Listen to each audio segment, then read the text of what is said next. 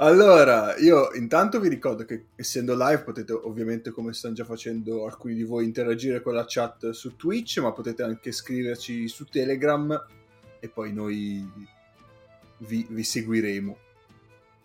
Vi leggeremo. E abbiamo voglia, eh. E vi parle... Sì, no, certo. Uh, niente, io direi che per riscaldarci un po' possiamo partire con uh, una review un po' sui mondiali. Egno. Ah, proprio così a bruciapelo? Ma sì, tanto per Ma l'Italia sì. abbiamo un commentatore extra che arriverà a breve. Cappe, ma domanda tecnica, sta funzionando la chat di Telegram? La chat Io vedo Telegram? Un... Eh. Sì, c'è solo la chat, non c'è il... no, chiamata. ma vedo una roba programmata, ma che non... Sì, non, che non è mai andata. Le... Che non è mai partita? Ok, lo elimino e basta. Boh, eh. basta. basta. Via. Cazzi vostri, se non avete Twitch. Allora, intanto è finita la partita di Nadal, voi vi chiederete cosa importa, che, che c'entra, nulla, cioè funziona nulla, però... Invece non è finita Francia-Ungheria, che è 69-33 e, e quel folle dell'allenatore dell'Ungheria ha rimesso Zoltan in campo, ma sei fuori. Ma Zoltan è ancora a zero su, su tanto? Io non ti permetto di insinuare certe cose, prima di tutto. Beh, uh, eh, eh, sto parlando di fatti, non di pugnette. Intanto, ehm... quel signore lì. Dico... Sì, vabbè, intanto sei già stato arrestato, anche se non lo sai. E vi dico che ho trovato un nuovo idolo nel frattempo, mentre vado a cercare il box score eh, di questa magnifica partita, che è il signor eh, Chavdar Kostov, che mm, spero venga, rimarrà nella copertina di questa puntata. Quindi poi ah, pensavo il signor Giancarlo. No, no, no, più idolo, più idolo ancora, ha una faccia bellissima. Mm, bene, bene. E adesso vado sul box score di Francia-Ungheria 71-33 ma il terzo quarto deve essere stato, il terzo quarto deve essere stato drammatico se... Perché, scusa, eh? Erano messi in un altro modo prima. E a Zoltan è uno su otto dal campo. Uno su eh dai, bene. Tre rimbalzi, tre assist. Eh. Migliore assist della sua squadra e secondo migliore rimbalzista della sua squadra. Bene, dai, non c'è male. Allora, la allora, Costello allora. è meno 34 di Procino, scusate. Quanto? meno 34. Vabbè. Bello. Vai Ennio, vai, vai, vai. vai. Allora, eh, si stanno chiudendo in questi minuti, poi in realtà non oggi, perché c'è un recupero tra Ucraina e Spagna Ah, eh, no, scusa, scusa, scusa, sono riuscito a recuperare quanto è finito il terzo quarto, è finito 29 a 2 per la Francia. Ah, ok, dai. Non c'è male. Equilibrato, diciamo. Sembra, sembra Italia-Ungheria la partita che ci ha qualificato al mondiale a noi eh, quattro anni fa, tre anni fa a Varese.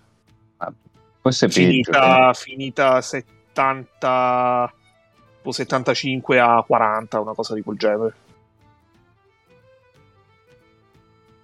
E allora, eh, si stanno chiudendo in questi, in questi, minuti la stragrande maggioranza delle qualificazioni europee, della prima fase delle qualificazioni europee, eh, con eh, un totale di 24 ehm, squadre che accederanno alla seconda fase, che partirà a fine agosto, prima di Eurobasket, e eh, metterà in palio i 12 posti europei per il mondiale eh, intanto ci sono state due eliminazioni eccellenti, come dicono quelli bravi, eh, anzi tre, perché una è la Russia, però quella è stata un'eliminazione decisa eh, non dal campo, ecco. E, Sono eliminati da soli, diciamo. Dai poteri esatto. forti. Esatto. Allora, eh, una è la Croazia, che eh, salta... Due su nove dal campo, Zoltan. Interromperò ogni volta che Zoltan segnerà, ah, l'hai voluto tu. Allora, allora sì. Una è la Croazia, che salta il secondo mondiale di fila, e come diceva Giovanni su Telegram, eh, praticamente l'ultima Croazia recente è stata quella che ha vinto il preolimpico a, Belgra- a Torino. Quindi forse sono stati vittimi, vittime dell'anatema di Neis eh, da quel momento in poi. Eh, Croazia, Croazia che è riuscita nell'impresa di fare un record di 1-5 in un girone che comprendeva Finlandia e Svezia. Quindi eh, bravi loro, ecco, mettiamola così. E, um, alla Croazia bastava vincere contro la Finlandia eh, ieri, eh, ieri domenica 3, eh, invece hanno perso eh, allo scadere con, con, la tripla decisiva dall'angolo di Lauri Markkanen.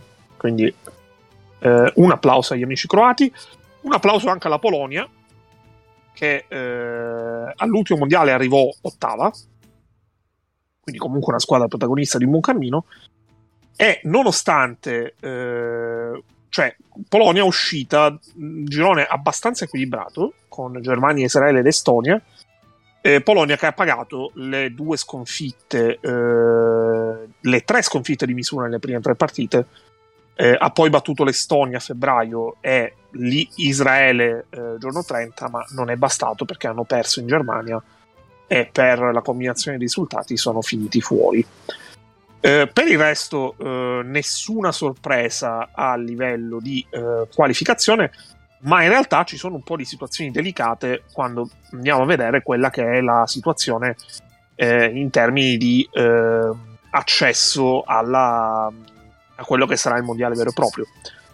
Eh, perché noi abbiamo la possibilità in questo momento, eh, anche presupponendo quello che può essere un potenziale esito di eh, Spagna, di Ucraina-Spagna di giovedì, quelle che sono le classifiche da cui si partirà nella seconda fase. Eh, il disclaimer è che le prime tre di ogni girone eh, andranno al, al mondiale. I gironi sono da sei e eh, le squadre si portano dietro i risultati ottenuti nella prima fase. Nei gironi che sono monchi, perché ri- c'è stata l'esclusione di Russia e Bielorussia, eh, le squadre che incrociano con questi gironi eh, perdono i risultati ottenuti contro l'ultima in classifica. Quindi, per esempio, se una squadra eh, ha vinto 6 eh, partite su 6, eh, arriva alla seconda fase con quattro vittorie, perché comunque sicuramente due vittorie sono arrivate contro la squadra arrivata ultima. Andiamo a vedere eh, girone per girone. Il primo girone è quello in assoluto più interessante. Sì. Scusa, ma qui noto, secondo me, hanno chiesto una consulenza alla WISP per, queste, per questa regola. Non so se Cappe da frequentatore della WISP è d'accordo, ma secondo me... Noi siamo, sì sì sì, però... Questa roba dei punti usi... portati, ma non tutti, ma non quei punti, eccetera. Non, non, esce fuori il coefficiente WISP, va bene, dai. Eh, secondo me... Ma, manca solo quello, ma forse nascosta non ce lo dicono. Esatto, esatto. Secondo me c'è stata una consulenza. Assolutamente. Allora, eh, il primo girone è in assoluto quello più interessante perché è un girone che comprende eh, Serbia, Grecia, Turchia e Lettonia.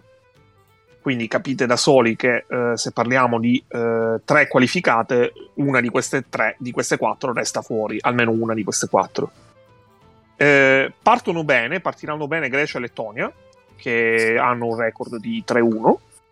Due, due, vinte e due perse per Turchia e Belgio, una vinta e tre perse per Serbia e Gran Bretagna. La Serbia è 1-3 perché è riuscita nell'incredibile impresa eh, oggi, 4 luglio, che è, è, un giorno felice per il basket italiano, ma abbastanza triste evidentemente per il basket serbo, di perdere in casa contro il Belgio nonostante eh, la presenza per esempio di Bielitsa, di Marianovic eccetera eccetera ma anche la presenza di eh, Svetislav Pesic in panchina quindi credo no. che le cose si sono abbastanza compensate oltre a quello cioè, sono uscite delle imprese che erano a più 10 l'ultimo quarto comunque Beh, la Croazia ha perso da più 8 avanti a due minuti alla fine contro la Finlandia, quindi eh, mai mettere limiti alla provvidenza.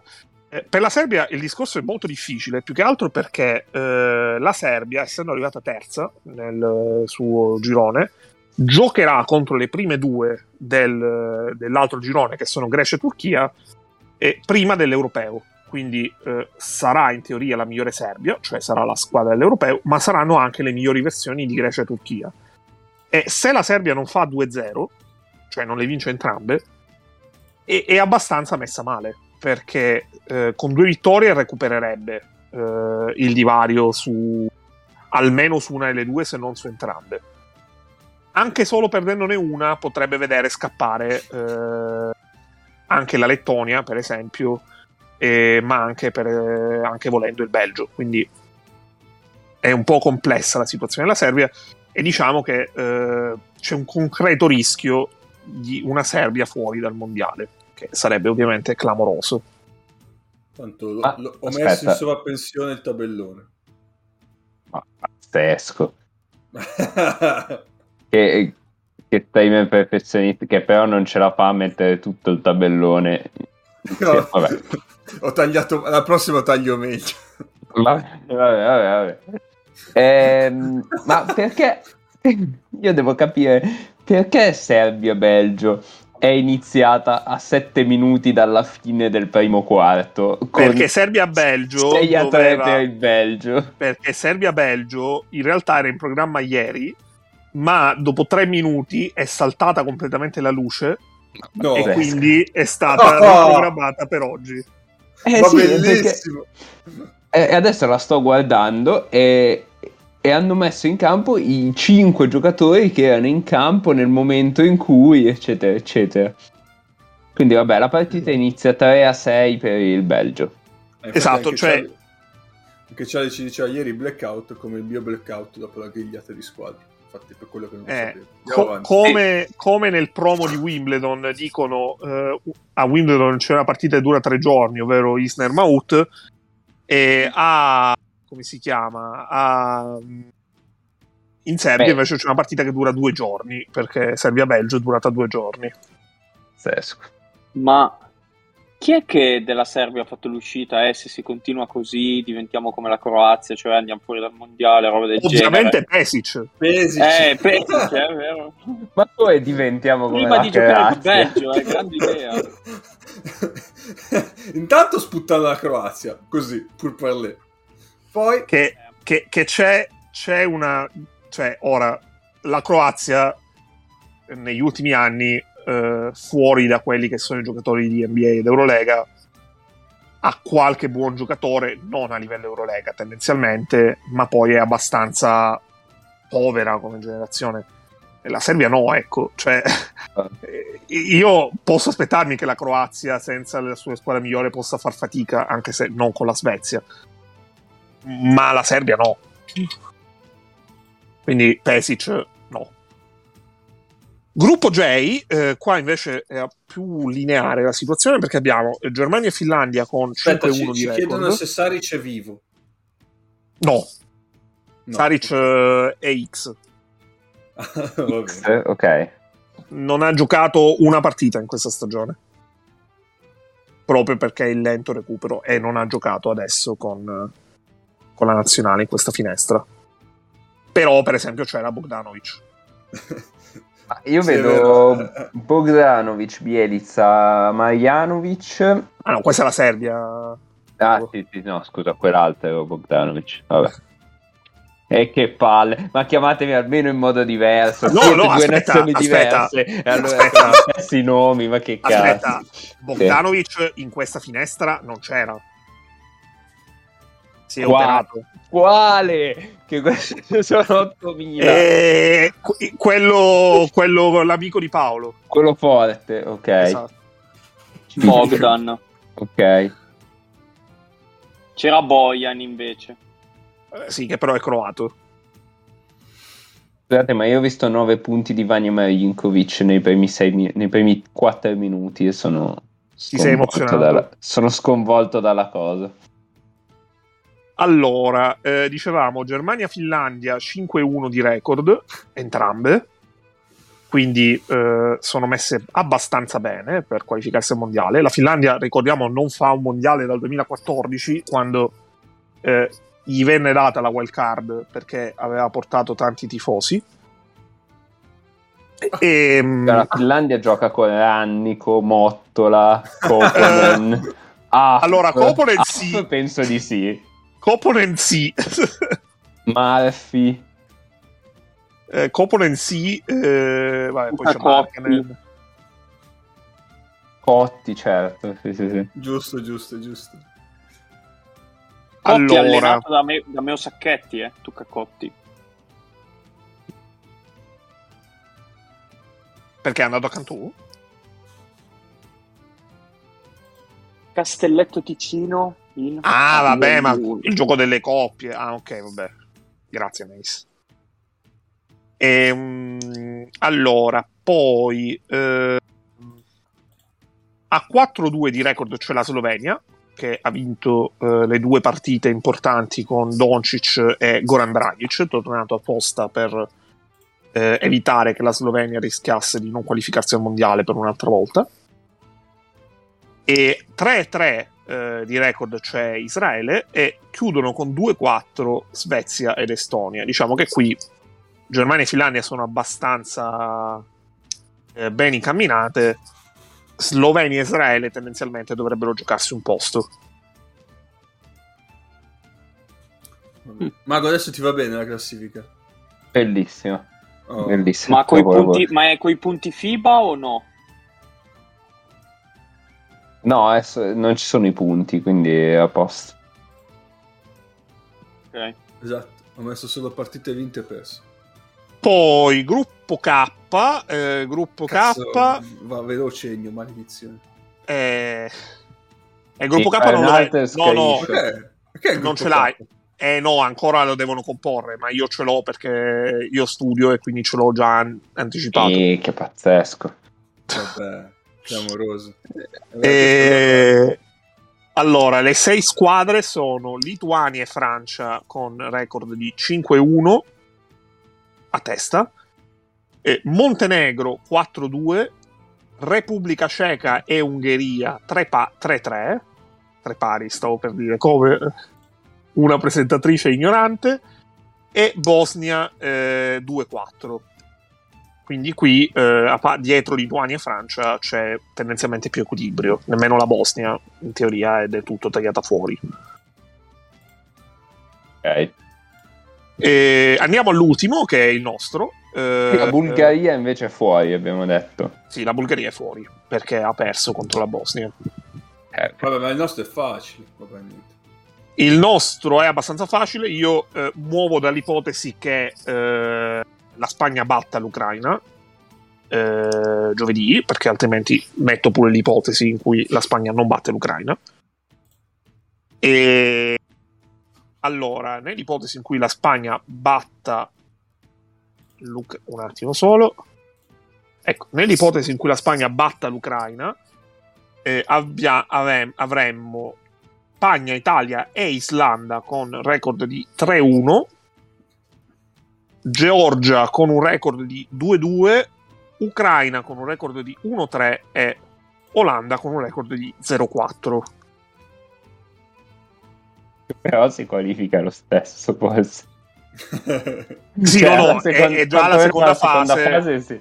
Esatto, è già la seconda fase, però eh, senza, senza vittorie, ecco, mettiamola così. Bellissimo. Premio, Ehm, come si chiamava la squadra polacca che si è qualificata all'Euro Cup? Aspetta, adesso vado. lo Slask Eh, premio Slask, secondo me. Potremmo Oh. istituire il premio o premio Slask. Trento, potremmo anche dire premio Trento, d'altronde l'allena Però Trento- all'Olanda. È Però Trento, Trento non si è qualificata, eh? è per i playoff. Non so. Ah, è vero, giusto. Esatto. giusto. Premio Giusto. Slask. Ufficialmente. Ok, eh, se invece la Spagna dovesse perdere, sarebbero Italia e Islanda 3-1, eh, Georgia, Spagna e Ucraina 2-2 e Olanda 0-4. Quindi eh, la situazione cambierebbe poco.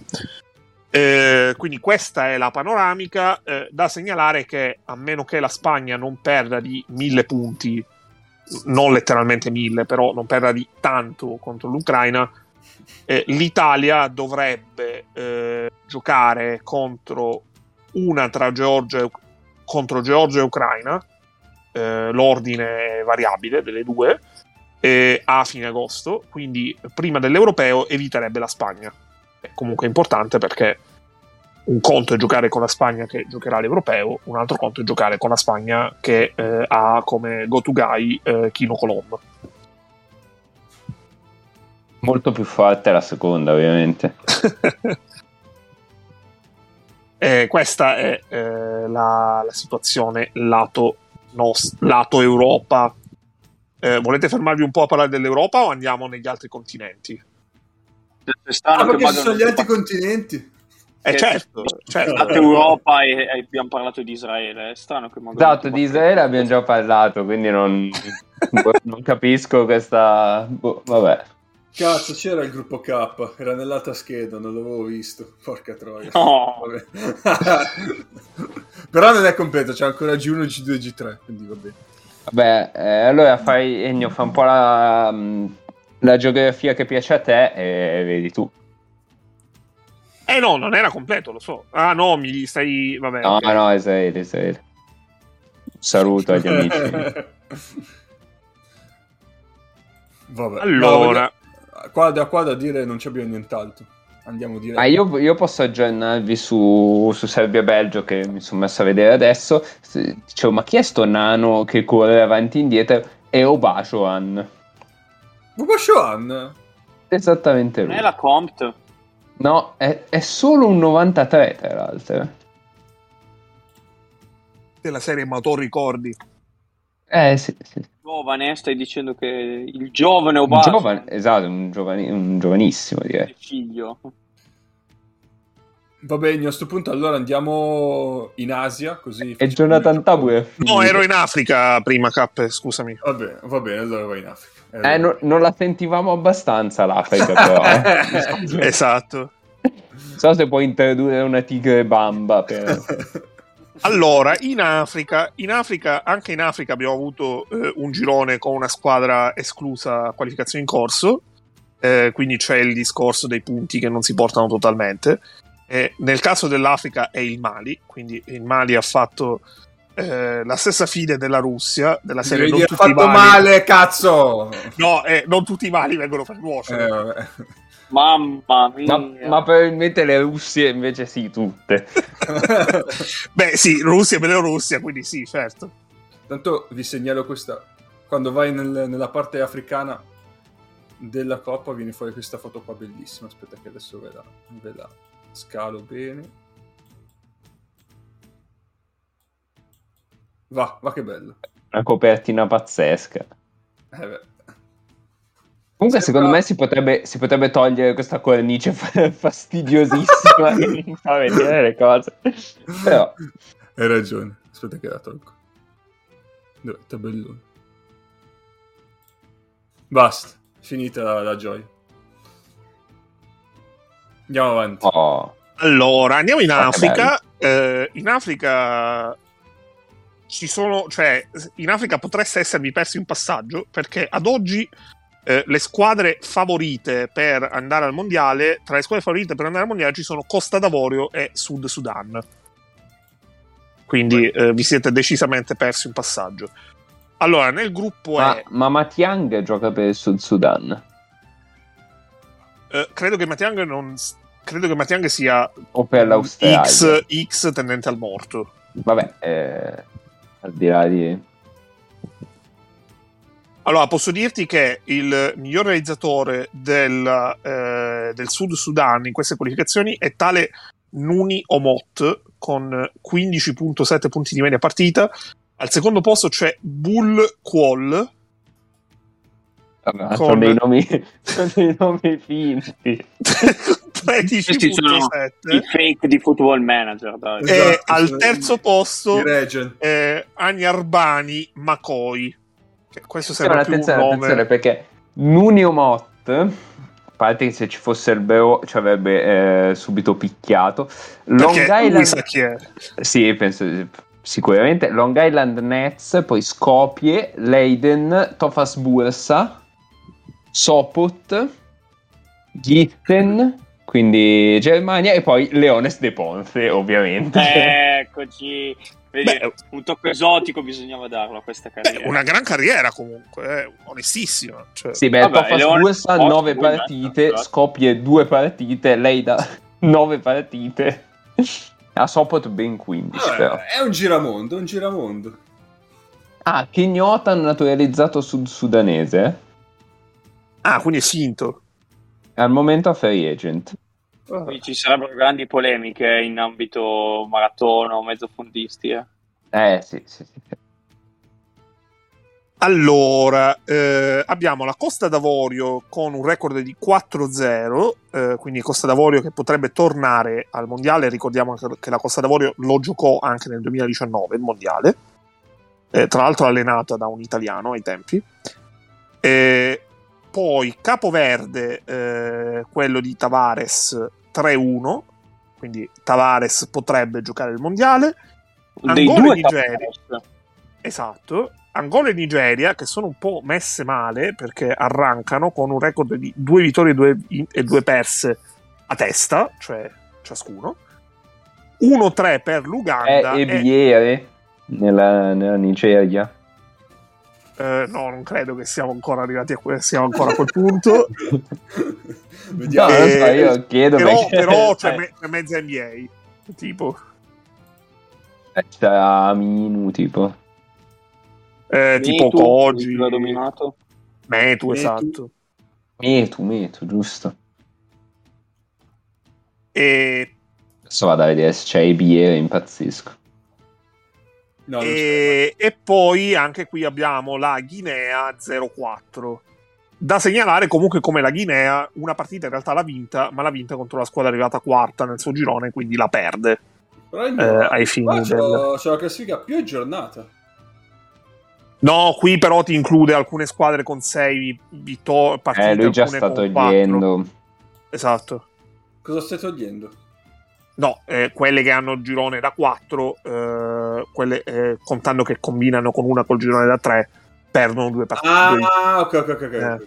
Perfetto. Però, però c'è Meko Ulu nella Nigeria, vincitore, eh, se ricordo bene, dell'asse play pivot 2021. Può essere. Sì, è vero, è vero. Allora, eh, nel gruppo F invece abbiamo il Sud Sudan, che in questo momento è imbattuto, 6-0 di record. Poi l'Egitto 5-1, la Tunisia e il Congo 4-2, il Sia Senegal... di Michael Roll. Sì, esatto, anche se non credo ci stia ancora giocando, però sì. Ha, giocato, ha giocato ben tre partite in questa Ah, finestra. bene. Se- eh, quinto realizzatore quinta partita. e 4-2 sia per Tunisia che Congo, 3-3 per il Senegal, che quindi rischia di eh, non tornare al mondiale dopo averlo giocato nel 2019, e 1-5 per il Camerun, che eh, in assenza di eh, Embiid e Siakam ha in Jordan Bayer eh, di Cantù uno dei suoi giocatori di punta. Ex di Cantù. Sì, perché adesso invece è andato a Brindisi, giusto? E poi eh, nel Camerun c'è anche Aristide Muaha, che eh, quest'anno ha giocato a Latina. Sesco. Mm, eh, però ha finito il campionato vincendo la Serie B a Cividale. Esatto. 2000, 2000 lui. Sì, Muaha sì. E tra l'altro da dire è bellissimo perché sembra che fai la risata, la risata perfida. certo, certo. Assolutamente. Uh, cambiamo continente, andiamo in Asia, eh, visto che K invocava l'Asia, aveva, aveva voglia di sentirla. Eh, esatto, andiamo a vedere. Intanto in questo momento stanno giocando Libano e Arabia Saudita, come diceva prima Mago, quindi Sì, ma era tipo più 40, quindi, quindi ho rinunciato alla, alla visione di Libano e Arabia Saudita. No, è finita, è finita di 30 invece. C'è Eh, stato un recupero eh, dell'Arabia Saudita. Hanno provato a essere ispirati da te e non ce l'hanno fatta purtroppo. L'altro, Libano che non si capisce perché eh, sia asiatico in questo caso, perché Beh, sì, in effetti non hai tutti i torti, ma anche Eh, la Giordania. eh, esatto, esatto. Eh, o la Siria, però sulla Siria Ah. diciamo che lo capisco anche di più. Eh sì, sì, sì. Ma infatti anche Israele penso che ci siano delle motivazioni, diciamo, politiche dietro. Riempì un podcast geopolitico. Allora, Diciamo che in quel caso Sasso non sono solo i tigri presi. Eh no, eh no. allora anche in Asia, eh, attenzione, anche in Asia abbiamo una squadra squalificata. In questo caso i Mali non vengono per nuocere per la Corea del Sud, che eh, è stata fatta fuori, e quindi l'India, che ha perso 4 partite su 4 contro Filippine e No, Nuova Zelanda, aspetta. avanza comunque alla seconda fase. Niente. Gunarà. Niente Gunara. Eh, niente esatto. Gunara. Terribile. Niente Gunara, Ah, esatto. Qua, qua c'è Premio- l'amicizia. Premio Quindi- anche per l'India, quindi. L'India eh, ha meno 130 di differenza canestri. Quindi- L'India è, è qualificata con 0-4, ma è clamoroso. Allora, l'India, l'India è qualificata con 0-4, però almeno l'Olanda, tipo prima di oggi, l'Olanda aveva tipo 6 punti di scarto complessivi in tre partite. Sì, ma ha dei giocatori di basket l'Olanda. Esatto. L'India, l'India aveva mandato dei giocatori di cricket dicendo guardate è un cricket un po' diverso però. Allora, l'India, l'India, se tu vai alla pagina, alla pagina del, del roster dell'India, Cosa che farò subito. Aspetta. c'è un giocatore- L'immagine, Se- aspettate. Se me la poni così. allora ci sono dei giocatori per cui non c'è il cognome. Perché il nome è talmente lungo che ha fatto che tagliare il cognome. No, no, no, no, no, il nome non è lungo, è quello il punto. È quello il punto. No, Il India, è non- India Filippine è finita solo di 16, pazzesco. E quindi hanno recuperato, tipo, aspetta, voglio andare a vedere. Allora, eh, Ah, Nuova 16 Zelanda, magari India, a cricket è un... A cricket magari 16 punti di scarto è tantissimo. Eh, esatto, esatto. Tipo questo Aryan, che non, Sì. di cui non sappiamo nient'altro. Ha giocato 13 minuti ma non ha un cognome, poverino. Ariane, miglior rimbalzista con 7 rimbalzi. eh, Vero. esatto. Comunque, E tra l'altro Ariane- l'India, Vai, vai, vai, vai.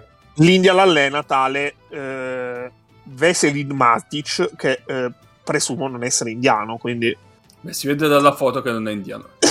potrebbe essere interessante averlo ospite in puntata. Comunque, Ah. Ariane lì è della NBA Academy, eh. Tra pochi anni lo vediamo di là, eh. Eh, vedi. Eh, c'ha um, Veselin Matic. Ha la faccia da eh, tipo attore italiano di soap eh, anni 2000.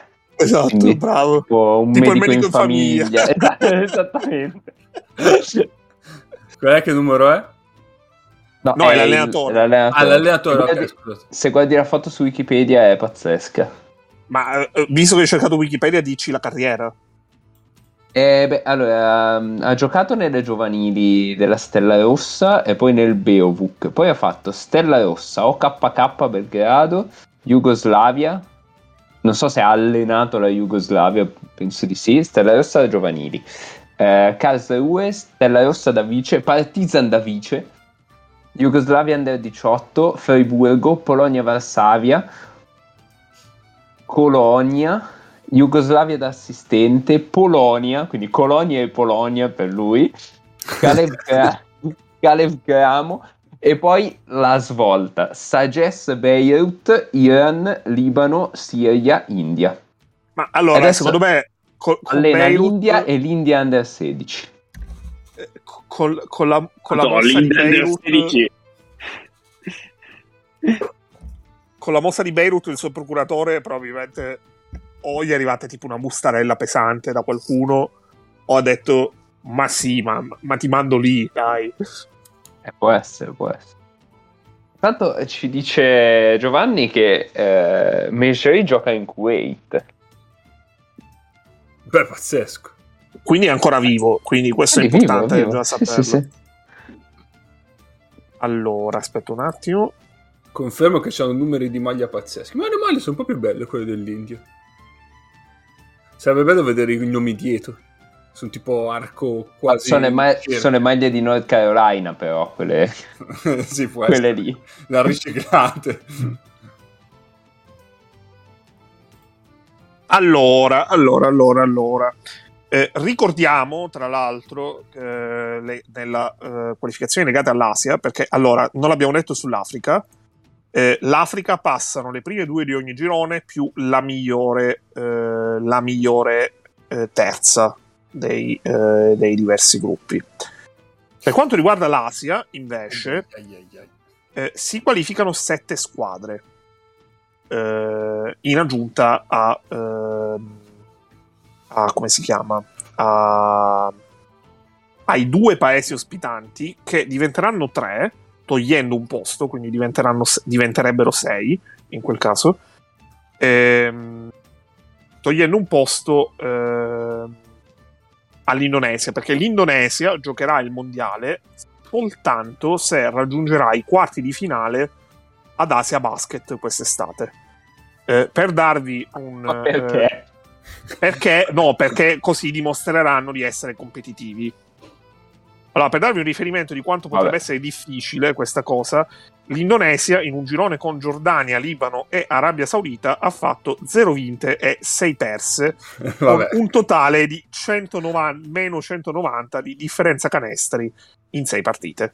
Quindi eh, eh. in bocca al lupo agli amici sloveni. Ma... Eh, agli amici indonesiani, scusate. Come è uscita sloveni? Voglio sapere. Non ne ho idea, è stato proprio un brain fart di quelli pazzeschi. Ma, ma c'era mica Toir che era presidente della federazione certo, indonesiana certo. e di tre o quattro squadre di Serie A contemporaneamente, una roba così. Certo, Eric Toir è presidente della federazione. E eh, loro Petrucci e il loro è, Petrucci. È sia loro Petrucci che loro Lotito in quanto presidente di varie squadre. Allora, poi eh, vorrei dire a Cappe che Cappe può stare tranquillo perché il Giappone in qualità di eh, paese ospitante eh, ah, è già qualificato. Vabbè, ma allora, vabbè, ma allora eh, quindi anche il esatto. Giappone vince il mondiale. esatto. e, tra, l'altro, tra l'altro, se il Giappone dovesse finire nelle prime tre del girone, eh, il Giappone eh, cioè, si qualificherebbe la quarta di quel girone. Quindi il Giappone. no, allora, in questo momento abbiamo Australia 6-0 Kazakistan 5-1, Cina e Iran 4-2, quindi attenzione perché una tra Cina e Iran rischia di non fare il mondiale, Giappone e Bahrain 2-4. Quindi c'è anche il sogno Bahrain da tenere conto. E stesso discorso, eh, se finisce nelle prime tre, eh, riguarda le Filippine, perché le Filippine eh, sono, paese, sono il principale paese ospitante, perché ospiteranno anche la fase finale e, ehm, Le Filippine quindi Nuova Zelanda. Eh, esatto, Nuova Zelanda 4-0. Eh, temo dei palazzetti ultra pieni e ultra caldi, ma sì, sì. sarà bellissimo. E anche ultra umidi, oltre eh, che ultra sì, caldi. Eh, cos'è il tagliercio? Eh, il tagliercio però con 55.000 persone. Diciamo un tagliercio più umido, direi. In questo potrebbe caso. Essere titolo, potrebbe essere il titolo un tagliaccio più bello, bello un tagliaccio più umido. Eh, allora, Libano 3-1, eh, Filippine e Giordania 2-2, Arabia Saudita 1-3 e India 0-4.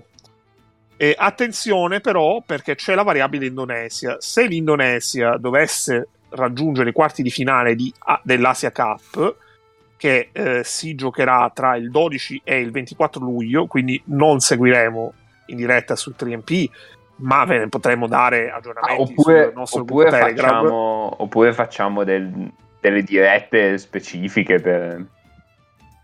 Sì, tra l'altro credo che sarà trasmessa da Eleven perché fa parte del pacchetto di. dovrebbe far parte del pacchetto di, eh, di eventi ragazzi. su Eleven. Eh, ragazzi, qua mi sa che il dovere ci chiama, eh. E tra l'altro si gioca a Jakarta, quindi c'è pure il favoritismo per, per l'Indonesia, niente male. Sì.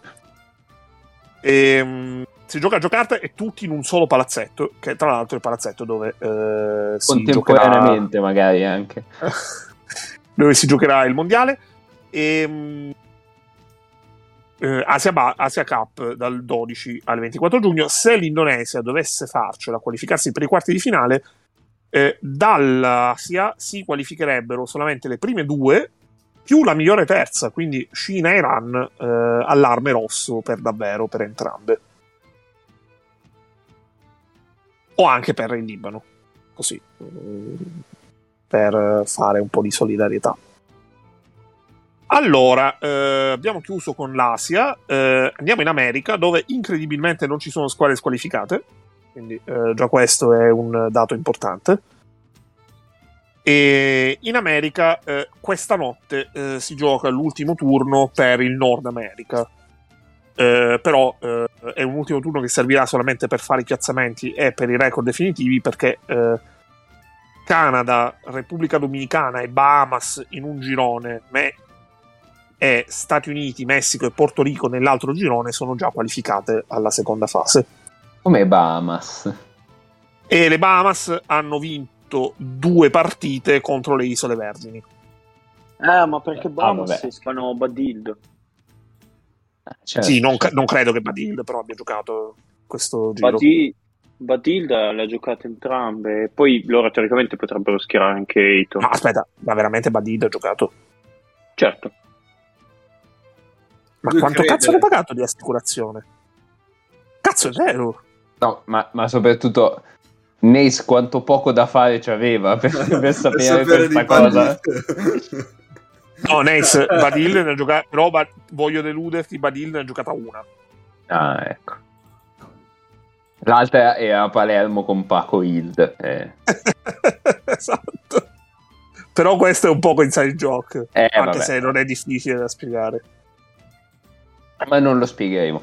Intanto eh, io vi aggiorno, cioè vi aggiorno, no perché è successo già due ore fa, ma vabbè. È entrato Dejan, eh, Dejan Todorovic, mio, mio feticcio personale e uomo che si è spaccato qualsiasi cosa, quindi sono molto contento di questa cosa. Allora, vado veloce sulle Americhe perché abbiamo una presenza tra noi, eh, così la presenza poi può prendere possesso. Esatto. E allora, eh, I un girone, in un girone, esatto, in un girone ci saranno. Allora, nelle Americhe si qualificano le prime tre di ogni girone più la migliore quarta. Eh, I gironi saranno due, eh, saranno anche estremamente equilibrati perché da un lato avremo eh, Venezuela, Argentina, Canada e Repubblica Dominicana. Poi eh, Panama eh, e eh, Bahamas partono tendenzialmente un po' più dietro, quindi eh, una di queste starà fuori e verosimilmente sarà una tra Repubblica Dominicana e Panama perché Venezuela e Argentina hanno 5-1 di record e eh, il Canada eh, 5-0 e gioca stanotte la sesta partita. Dall'altra parte invece abbiamo eh, Brasile, eh, Stati Uniti, Messico eh, che dovrebbero essere ben posizionate. L'Uruguay insegue, però fa la corsa almeno sul Messico e in teoria dovrebbe farla anche sulla squadra dell'altro girone, potrebbe passare come miglior quarta. E è abbastanza messa male Porto Rico. Che, Ecco, eh, questo grande colpo Wisp, eh, la miglior quarta di due gironi da sei. Eh. Esatto. E- è messa abbastanza male Porto Rico perché Porto Rico ha vinto finora soltanto eh, le eh, due partite con Cuba. E quindi ha fatto 0-3 contro Stati Uniti e Messico e gioca contro il Messico oggi. Diciamo, deve assolutamente vincere perché altrimenti sarebbe messa veramente complicata. Mentre la Colombia eh, parte indietro, però, per esempio, si è tolta la soddisfazione eh, ieri, eh, o meglio, la scorsa notte, di battere il Brasile al supplementare. Quindi eh, questa è eh, la panoramica sul mondiale. eh, per ora, quindi facendo un attimo il punto, eh, al di là di Finlandia e una tra Islanda e Georgia, tendenzialmente eh, a livello sorprese e locura eh, le squadre particolarmente strane e divertenti da vedere potrebbero venire dall'Africa. Bello. Intanto eh, vi dico solo che Pesic ha passato un timeout intero a disegnare una rimessa dal fondo in difesa, cioè dalla propria difesa, su due liberi del Belgio. Il Belgio li ha sbagliati tutti e due e quindi questa non, non c'è stata. Bellissimo. Ha disegnato boh, dei blocchi della gente che vediamo se la fanno adesso che il Belgio ha segnato. Ovviamente no. Ovviamente. Perfetto. Benissimo. Va bene. Ma allora, oggi c'è stata una partita dell'Italia. L'avete vista? Chiedo L'Italia, è sì. quella che, l'Italia è quella che va al mondiale, a differenza dell'Italia del Esatto. diciamo Io sapevo quel- che c'era qualcuno che la guardava al posto nostro. su quel nostro ospite. Io l'ho vista comunque. Ah, Anch'io. tu hai proprio, hai proprio eh, bigiato, come si dice. Nice. Eh, Nace, Nace vergognoso. Cioè, No, l'ho visto. A sprazzi, ma l'ho visto.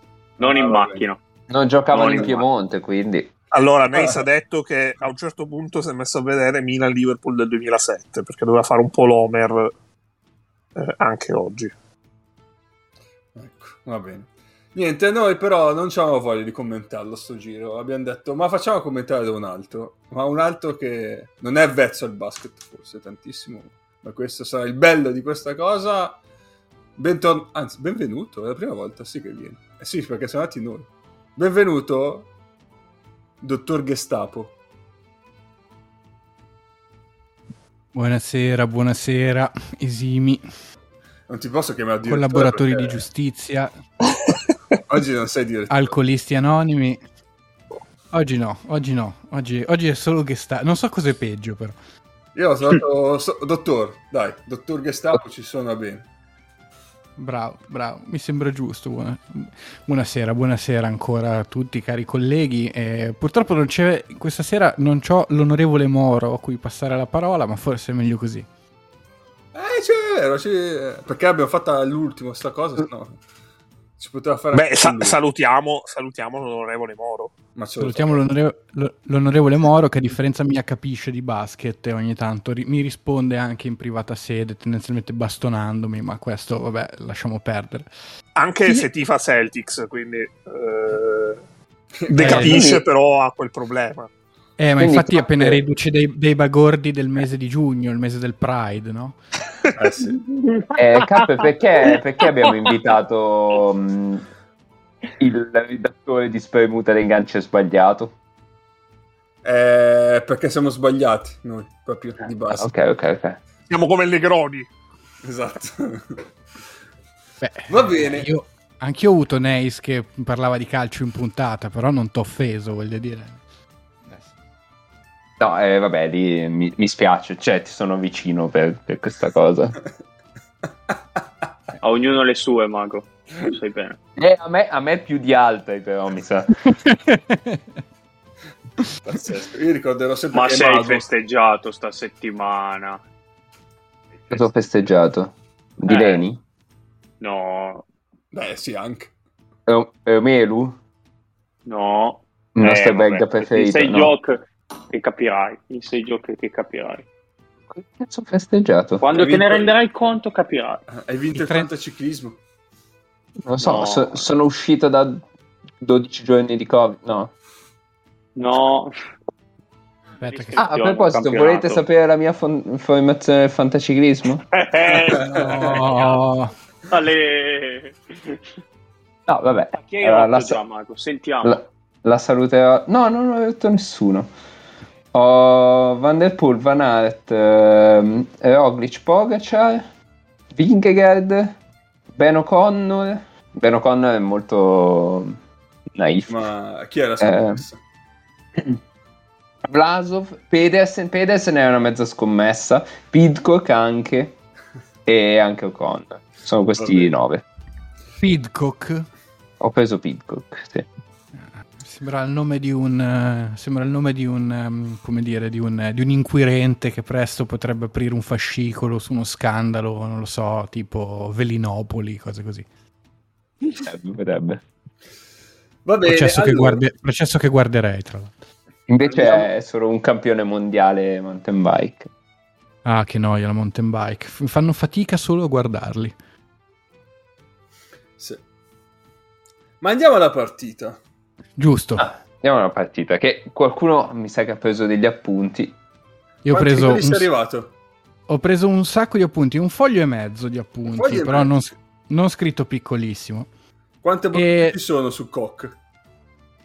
Allora, no, no, non ci sono battute, non ci sono battute su Koch, però io vi posso dire che ho individuato immediatamente il primo asse play pivot della partita do- dopo aver, acci- eh, aver acceso da credo 12 secondi.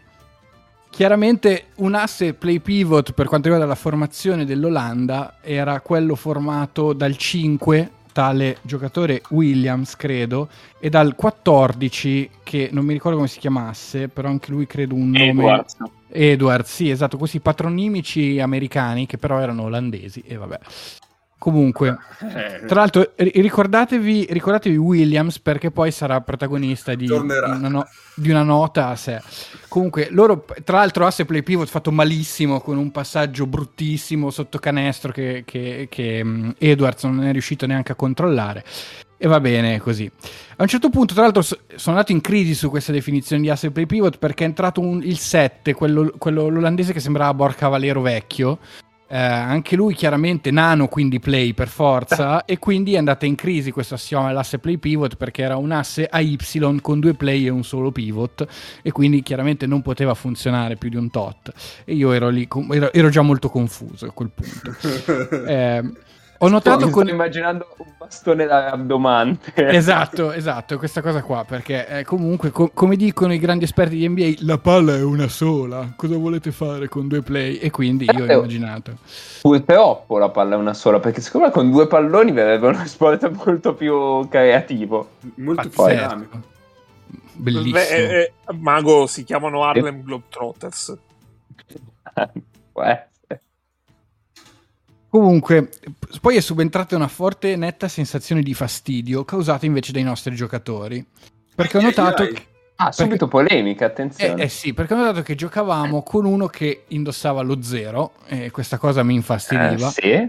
Ma ancora, pe- ancora peggio c'era quello con il doppio zero e questa Eh, cosa eh. mi, irri- mi ha irritato profondamente. E vabbè, io so che ci sono questi malvezzi dall'altra parte dell'oceano, ma ero convinto che dove si gioca la palla al cesto nel modo corretto e si fischia il fall- infrazione di passi, eh, queste cose non fossero, queste americanate pazzesche, possiamo dirlo, non fossero tollerate. Invece purtroppo mi sono reso conto No, no, e eh, questi malvezzi si sono diffusi anche dalla parte giusta dell'Oceano Atlantico. Ma Sono direttore, sono state Vai, vai, Ennio.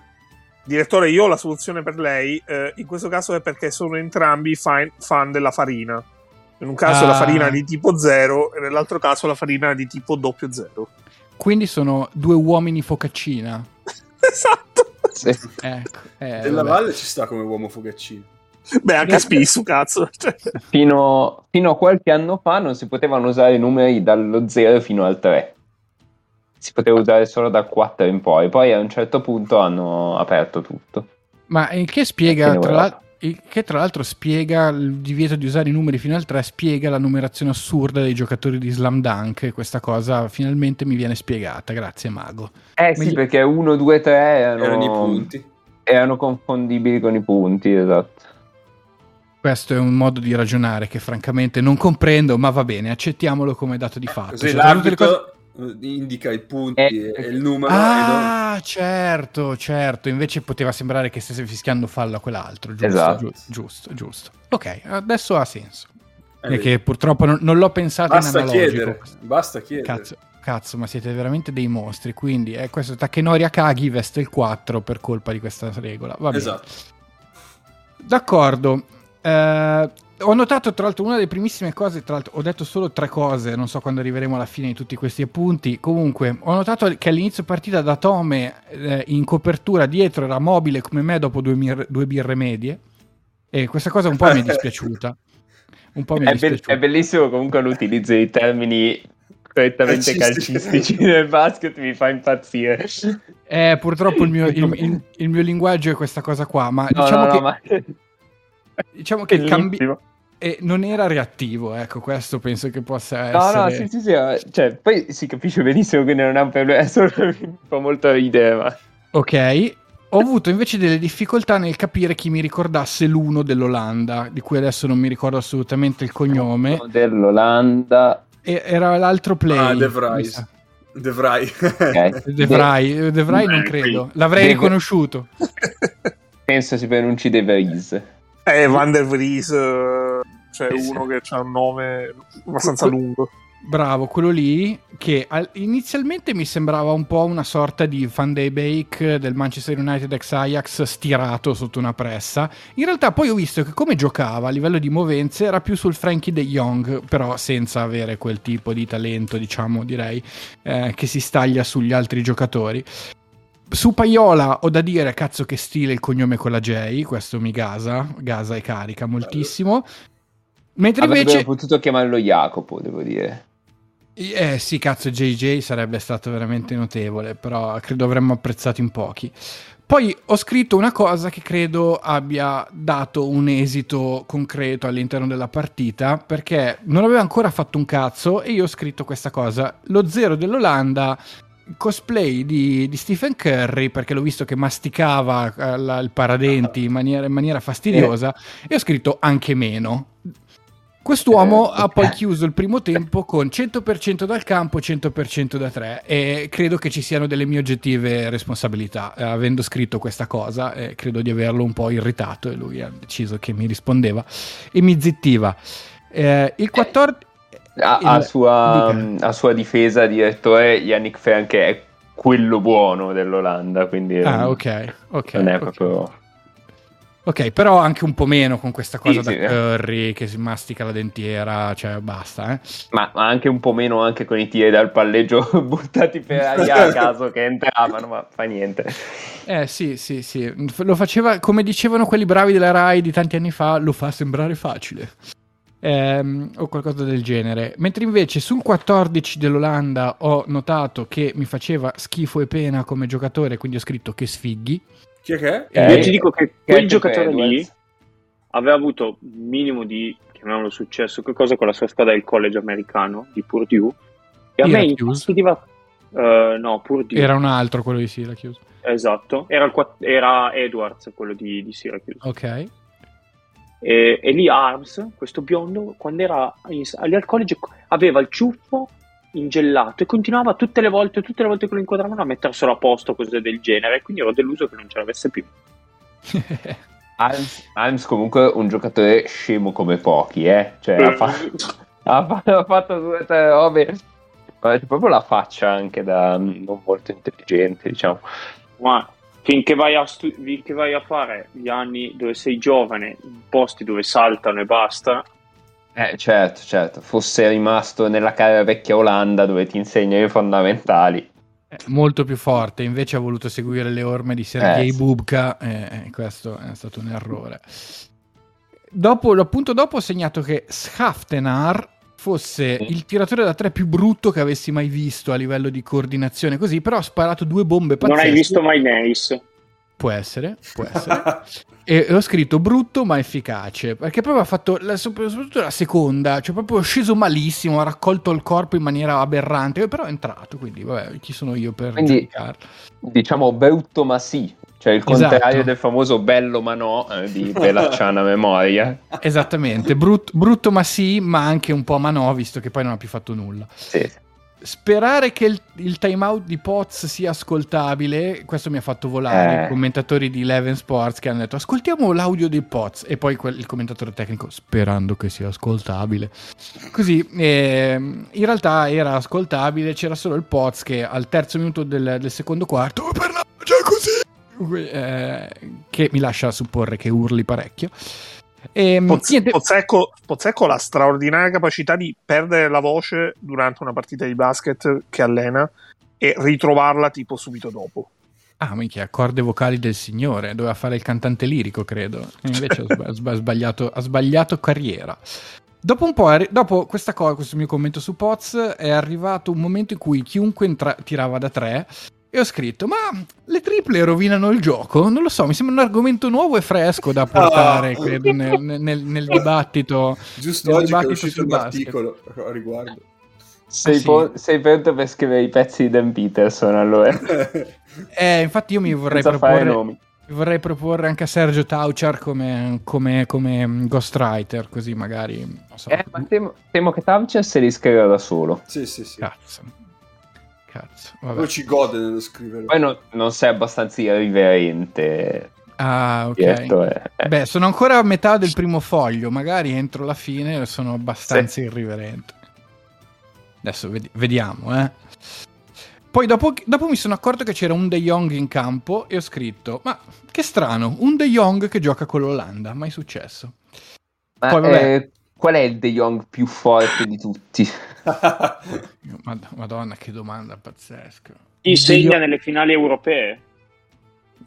Taci. Allora, un- un- il De Jong più forte di tutti è veramente... Non lo so, se ri- se- riguardo al calcio, in Riguarda realtà... il calcio, riguarda il calcio. Riguardo al calcio, credo che in realtà sia Franchi negli ultimi 30 anni. Poi bisognerebbe vedere, bisognerebbe vedere prima, ma se parliamo di talento puro, credo che, credo che sia Franchi. Eh, sarebbe interessante esplorare la tempolina in cui Sim non si rompe tutto e vedere dove sarebbe potuto arrivare. Certamente non è eh, l'oblungo e orrendo fratello di Sim che citava prima Neis, uomo che chiamano Luke e che eh, ha giustamente fatto un post di addio al Barcellona perché appunto i- giusto che da miracolato come dire eh, ringraziasse chi, chi aveva effettivamente provveduto a questo suo salto di carriera del tutto immeritato ma vabbè Eh, Anche Nigel De. Jong ammazza la gente, esatto, tra l'altro ammazza la gente in, in finale. Eh, ma Ni- Nigel De Jong ha avuto il problema che in realtà non è mai diventato il giocatore che si sperava potesse essere quando aveva tra i 20 e i 21 anni. Per carità, bel giocatore, forte, di sicuro non una, una pippa se squipedale, però non è mai stato... all'in- All'inizio carriera si pensava potesse essere una sorta di incrocio tra, tra, tra Davids e, Fa- e Van Pommel. Direi che è andata un po' diversamente. Per cui non penso di aver detto niente di strano. Comunque, eh, comunque, a un certo punto, attenzione alla mia prima considerazione tecnica in assoluto, dopo quella su Datome, direi. Ehm, L'Olanda da lontano meglio che da vicino, direi, perché da dentro non facevano Bravo. canestro manco per il cazzo, Eh. mentre invece da fuori tra- il, il curry dei poveri si era trasformato in curry normale e, e aveva iniziato a buttare dentro qualunque cosa. Credo che gli- se gli avessi dato mia nonna da tirare avrebbe fatto una tripla pure tirando mia nonna e quindi va bene. Ehm, Sì, infatti, vabbè, vado con una considerazione tecnica ulteriore. Mi ha un po' stupito che, che, l'Italia, sui- soprattutto sui pick and roll per Franche, non giocasse a buttarlo dentro, ma passasse sotto lasciandogli quel tiro lì. Insomma, non, boh, non lo so, sarei o uscito un po' di più con il lungo oppure insomma proprio a buttarlo dentro, soprattutto quando c'hai Biliga in campo. Secondo me lo puoi fare tranquillamente. E tra l'altro mi sembrava discretamente in partita. mm, Liga, altre sì. cose, sì. Comunque, eh, però... andava, andava al doppio dei lunghi olandesi. Forse gli olandesi andavano alla metà di un lungo normale, non lo sapremo Eh. mai. metà e metà, ti direi. Ok.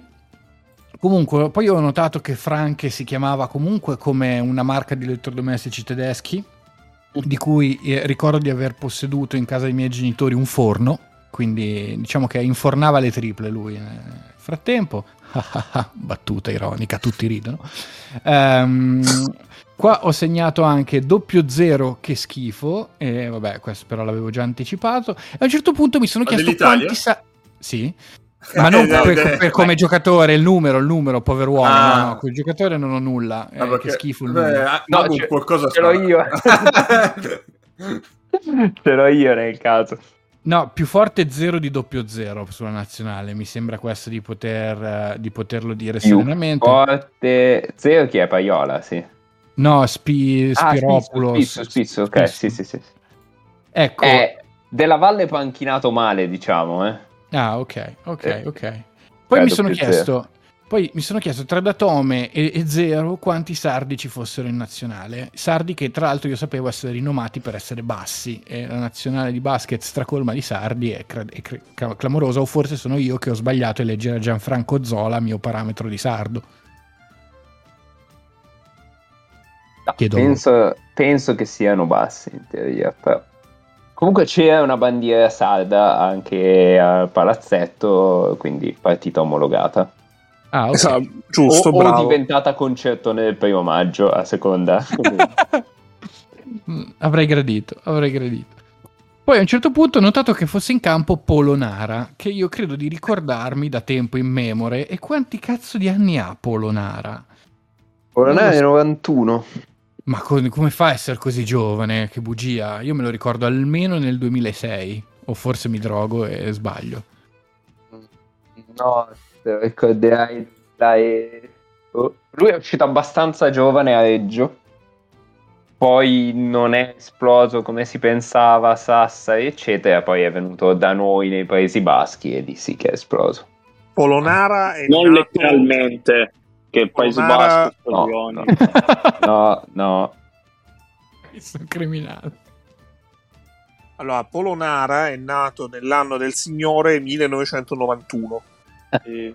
l'argento under 20, Simamelli, eh, Moraschini. 25 novembre, ti dirò di più. Pazzesco. Quindi No, appena no, 30 anni. magari no. No. Ha la stessa età di Riccardo Cervi, eh, Mago. Vabbè, lascia perdere. Sì, ma gli anni dei cervi si conta come quelli dei cani. eh. Eh, Eh, eccolo lì. La zampata del campione. Comunque, era nella mia testa. Nella mia testa è un giocatore in giro da tantissimo tempo e quindi boh. 23 Eh, ma è ve- è 91. vero. Ho sbagliato di soli due giorni. No- non ha Ah. torto, direttore. È vero, Polonara vero, è è, vero. veramente in giro da una vita. Ah, ok, ok. Allora per, per questo lo facevo una sorta di proseguimento di carriera di Jack Galanda, che in due facevano 80 anni di carriera. O qualcosa del genere.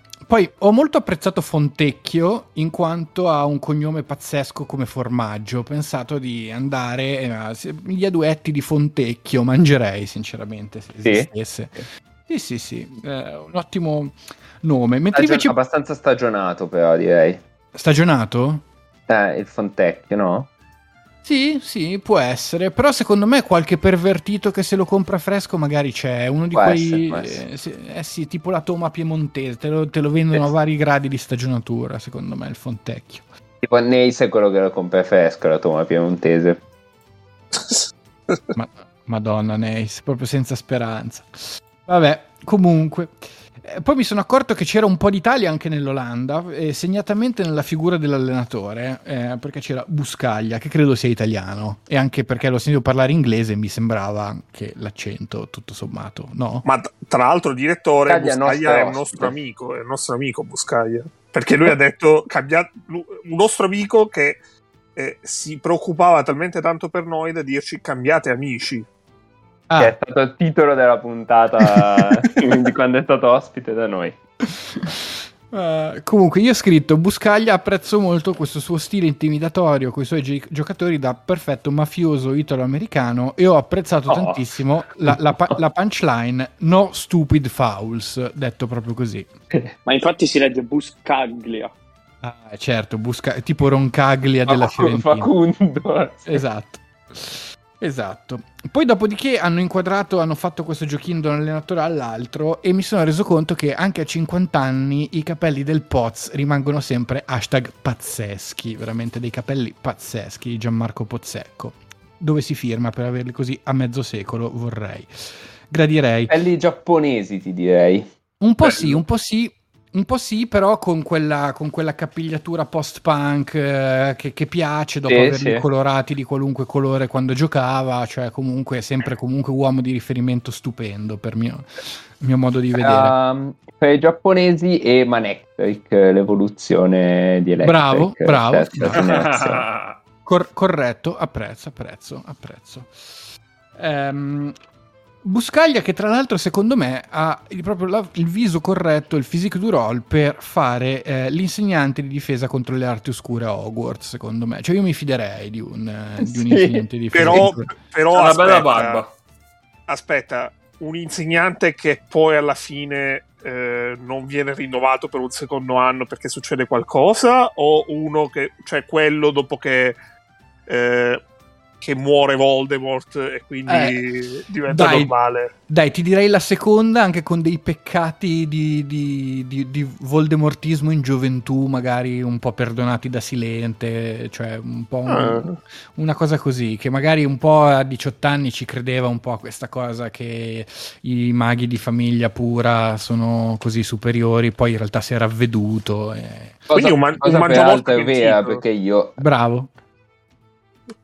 Mangia Mortino, però non, non- non della, par- del- della cerchia, quella proprio dei fedelissimi. Non so neanche se ha fatto in tempo a farsi fare il, il, ehm, come si dice, il, il simbolo. non mi- oddio, non mi viene più il nome giusto, il nome corretto.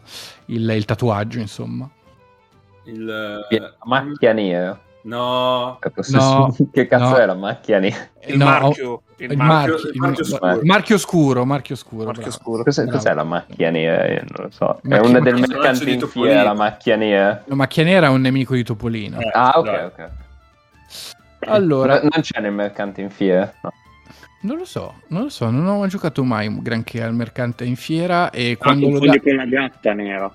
Tu, Eh, esatto, quando lo davano gatta- su quando lo davano su Italia 1 la mia, mia attenzione era rivolta appunto alla signorina di qui sopra.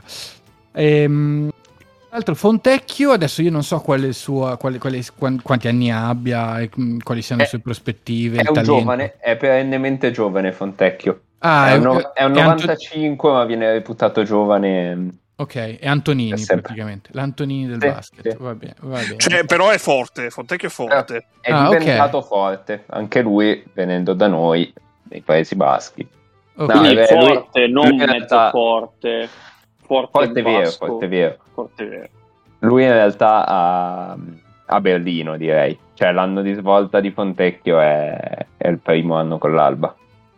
Ok, io adesso io non so questo giocatore che tipo di prospettive abbia, ma direi che il suo fondamentale della culata all'indietro sia di livello NBA. Questo mi sembra di poterlo dire da scout consumato quale sono. Eh, se in NBA c'è una squadra che ha bisogno di uno bravo a dare le culate, eh, direi che lui è, può essere una presa, diciamo, out of the box interessante che io consiglierei soprattutto alle franchigie estremamente funzionali ed efficaci, tipo i miei amici Memphis Grizzlies.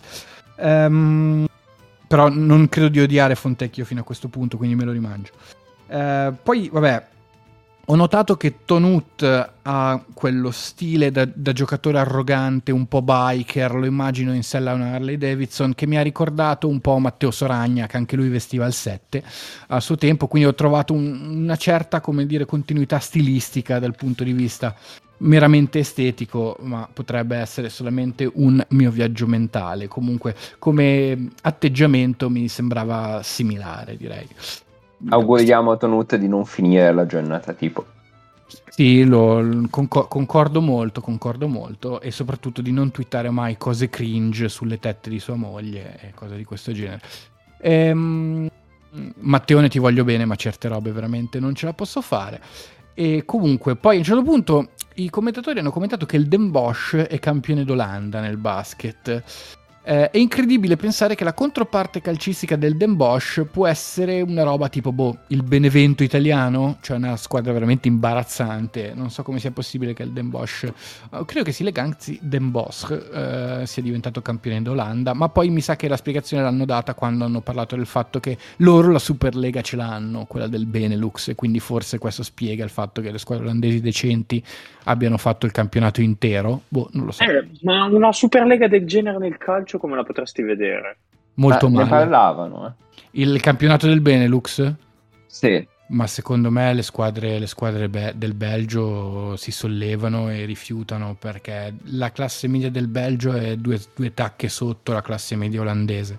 Fate conto che l'Anderlecht o comunque il Brugge, che sono un po' le migliori squadre del Belgio, fate caso a quanto sono sotto rispetto al Feyenoord, PSV e Ajax e la classe media. Cioè vorrebbe dire che in Europa tutti gli anni andrebbero sei squadre olandesi e due belghe e, e farebbero super fatica le, le squadre belghe non- che non sono Brugge e, e Anderlecht e anche queste due farebbero fatica a entrare, cioè saluterebbero per sempre la Champions credo. Dubito che sia facile convincerli, almeno al momento attuale. Va bene, poi ho ho, notato che chiamavano The Young Worthy e ho pensato che sarebbe bellissimo se si chiamasse Worthy come James Worthy. Però mi sa che non è questo il caso, o forse sì, forse voi me lo sapete. Ma sai che forse sì? Uh, a controllare. È dell'88, mi sembra un po' presto per chiamare il proprio Eh figlio no, come James Worthy. Ci può stare? Sì, sì. Eh, sarebbe Beh. molto figo se si chiamasse Worthy per James Worthy. Io speravo si chiamasse Worth It. The Young. Cioè, nel senso, vale la pena metterlo in campo? Sì. sì, che tra l'altro ho scoperto che ha più, più o meno annunciato il ritiro, farà un altro di questi sport finti. Ah, sì, eh, va a fare 3 contro 3. Sì, bravo, esatto, che praticamente è un po' il gioco del campetto che facevo io alle medie. cioè. Bravo, bravo, bravo, ci fa schifo. Ok, ok. E, E... e- e tra cinque anni passa a fare campana invece. Oppure va al Allora. bitonto di futsal nostra. Ah, grande. certo. Allora, eh, De Jong innanzitutto è nato nel Suriname, E eh, quindi è il Sedorf del basket, possiamo dirlo. Eh, poi no, Wikipedia non ci viene incontro, quindi bisognerebbe andarlo a chiedere a Buscaglia. pazzesca questa cosa. Segniamo la nota, chiediamo ad Alexa. Anzi, Esatto. non lo dico ad Alexa perché ho Alexa accanto in questo momento, quindi potrebbe esserci un cameo di Alexa. Tra l'altro, E- Tra l'altro Worthy potrebbe anche essere, in realtà come più o meno diceva Mago, Worthy nel senso di meritevole. Lui è, è worthy. Anche.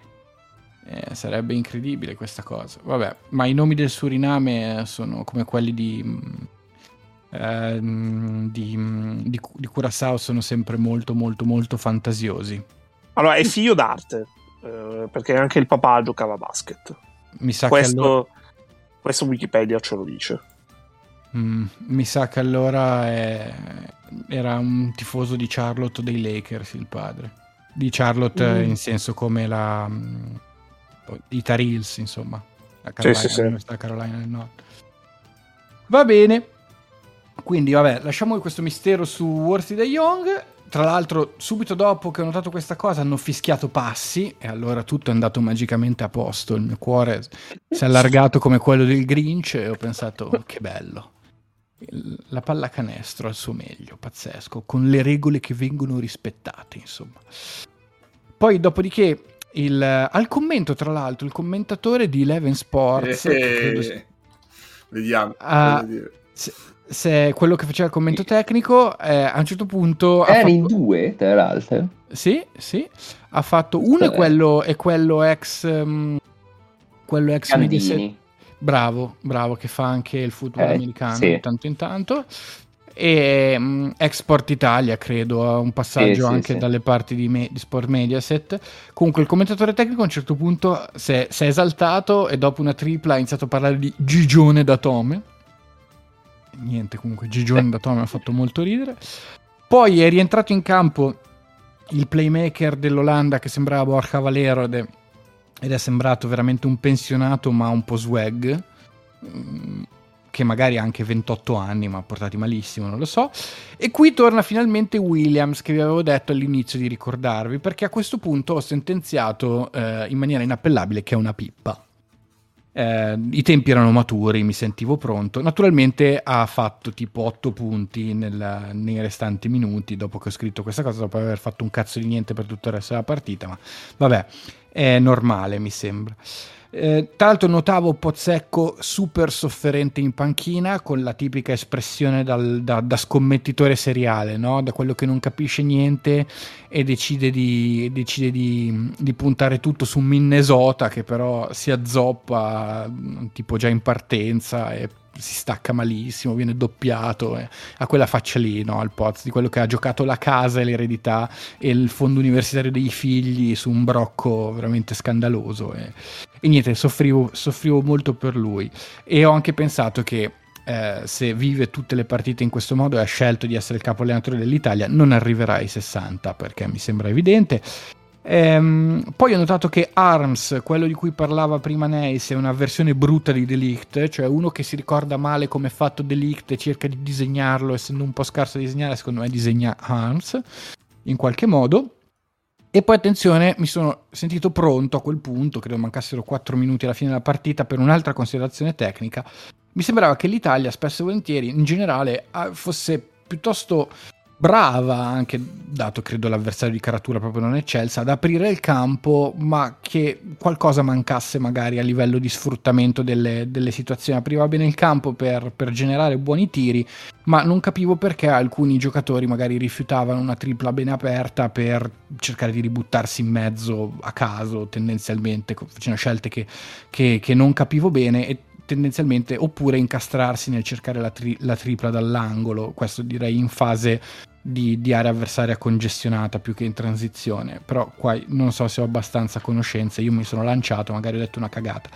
Um, oh, mi, sem- mi sembrava che mi sembrava che l'Italia migliorasse aumentando invece il pace della partita per assurdo, cioè yeah. mh, mi sembrava che l'Italia si stesse illudendo di poter vincere la partita um, sfruttando livello, il proprio su- livello superiore, cioè gestendo i possessi degli olandesi e, ehm, e, andando a fare canestro poi con calma, sfruttando bene gli attacchi ragionati, eccetera. In realtà metteva dei parziali migliori probabilmente nel, quando aumentava, aumentava, un po' il ritmo, perché è vero che si faceva un canestro qua, un, can, un, canestro là, ma aumentando il ritmo gli olandesi trovavano un po' di spazio sotto il tabellone e, e, e magari riuscivano anche un po' ad andare da due e a segnare delle, dei, dei punti normali, mentre invece l'Italia aumentando il pace per qualche motivo metteva meglio le triple e quindi sembrava quasi più favorevoli quei momenti lì, no? E sembrava, mi sembrava anche che riuscisse ad andare meglio in transizione recuperando il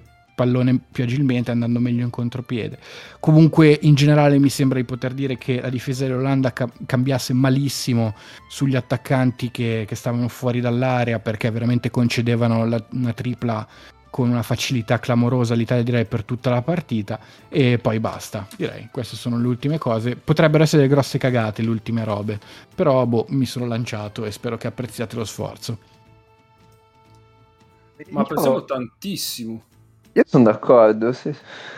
uh, secondo me la storia di lasciare il tiro agli esterni italiani è una scelta eh, cioè proprio preferiamo che prendano quel tiro lì dal palleggio piuttosto che ci, ci sfidino i lunghi uno contro uno e arrivino al ferro tutte le volte. E quindi secondo me quello, quello è una scelta perché dici forti del fatto che sapevano che i loro lunghi facessero cagare. Esatto esatto. Perché i lunghi olandesi non muovevano i piedi e quindi era meglio, era meglio lasciare un po' quello spazio lì e rischiare di subire quel tiro lì piuttosto che, che subire uno contro uno in velocità da un, da un esterno italiano. E, ehm, sulla cosa dell'alzare il ritmo sono d'accordo, nel senso che il grande problema di quest'Italia, secondo me, a parte non avere un lungo serio, eh, cioè povero Biliga, bravo, eh, però quando si alza il livello abbiamo visto anche quest'anno con, con Milano i problemi che ha, eh, che ha Biliga, è non avere un grande creatore dal palleggio, nel senso che oggi l'ha fatto, l'ha fatto Spissu prendendosi appunto quel tiro lì dal palleggio, ma grandi vantaggi contro i difensori migliori di quelli olandesi, secondo me è difficile crearne. Quello è, cioè per assurdo um, all'Italia servirebbe un, un Franche o, o un... Um, sono già dimenticato il nome di quell'uomo là. Eh, o Amedeo della Valle. No, ecco, Amedeo della, Amedeo della Valle c'ha Ben Affleck problemi e quindi... Poverino. Dici Però, quello che somiglia... De Jong. Ehm, no, volevo dire De Jong. E... ha giocato l'ultimo quarto perché prima è un poco più che uno spettatore. Cioè sì, abbastanza... sì però, però, un giocatore di quel, cioè, che metta in difficoltà le difese con, eh, con, il suo palleggio e vabbè, poi di livello un po' superiore magari, però um, all'Italia secondo me manca proprio. E sì, può farlo un po' spisso, però boh, non lo so. Della valle, della valle è vero che ti può dare dei punti abbastanza da nulla. Oggi, eh, come vi scrivevo sul gruppo, era da un po' che non vedevo Della Valle bene in, in azione con un ruolo non esattamente centrale. E dietro è veramente difficile sostenere, cioè c'hai i piedi veramente sempre nel posto sbagliato che guarda nella direzione sbagliata, è incredibile. Che dite voi? Sì, sì, no, sì, assolutamente. Però che, che l'Italia debba alzare il ritmo è, è abbastanza evidente. Ah, scusa, sì, io mi riferivo ovviamente ai No, no. Sì, no, sul, sul, fatto del ritmo assolutamente. Ma si è visto proprio, cioè, eh, si è visto proprio chiaramente dalla partita come, come sfruttando il, le palle recuperate che poi diciamo che con la qualità dell'Olanda è anche facile generare un po' di transizione. Eh, esatto. Quello, quello aiuta anche sicuramente. Però la partita diciamo che è partita, la partita è partita. La partita è iniziata subito con qualche azione di transizione dell'Italia perché l'Olanda sbagliava qualche passaggio, l'Italia era abbastanza aggressiva sul passaggio e, e niente, volava in contropiede e, e lì generava be- begli attacchi comunque quantomeno era efficace. C'erano dei momenti in cui quel ritmo si abbassava e l'Olanda rientrava, anche perché c'era anche, come si dice, eh, assieme all'abbassamento del ritmo c'era anche mh, mm, qualche svarione difensivo. E, e, comunque i tiratori dell'Olanda non sono malaccio. Eh. E i lunghi tirano. E i lunghi tirano, eh, gli esterni tirano, l'importante è andare in aria praticamente. Sì, sì. E a quel punto, quando sono comunque adesso mh, mm, ce l'ho qua. Quanto è che hanno tirato loro? Eh, 40% da 3. Cioè, una partita del genere, 40% da 3. Chiaramente poi non ti eh, però, mai. L'Italia quanto ha tirato? Secondo me l'Italia ha tirato con dei numeri incredibili, escluso Ricci. Ha tirato col 40 da 3, eh, però col 70 da 2, mentre l'Olanda 55 da 2. Che è lì la differenza alla fine. Però, Mi sembrava proprio non fossero assolutamente in grado di segnare da, da dentro, sì, da dentro sì, l'area, una roba terrificante. Mentre invece l'Italia, avendo anche, mi sembra di poter capire, anche una discreta selezione di tiro, cioè non hanno preso, non hanno preso strane, strane doppie, dalla, strani tiri dalla, dalla media distanza o, o, cerca, o, forzando chissà che cosa, cioè hanno proprio sbagliato dei lay-up veramente che sono... Eh proprio ma che veramente quelli che fai anche tu da solo al campetto la sera mm, per dire ma vediamo se ci riesco cose di questo genere. Cioè sembravo io veramente. Sono rimasto impressionato da quanti ne sbagliassero anche senza, senza marcatore diretto. Cioè, mm, che, lì quello mi ha fatto capire che forse fosse, erano proprio scarsi.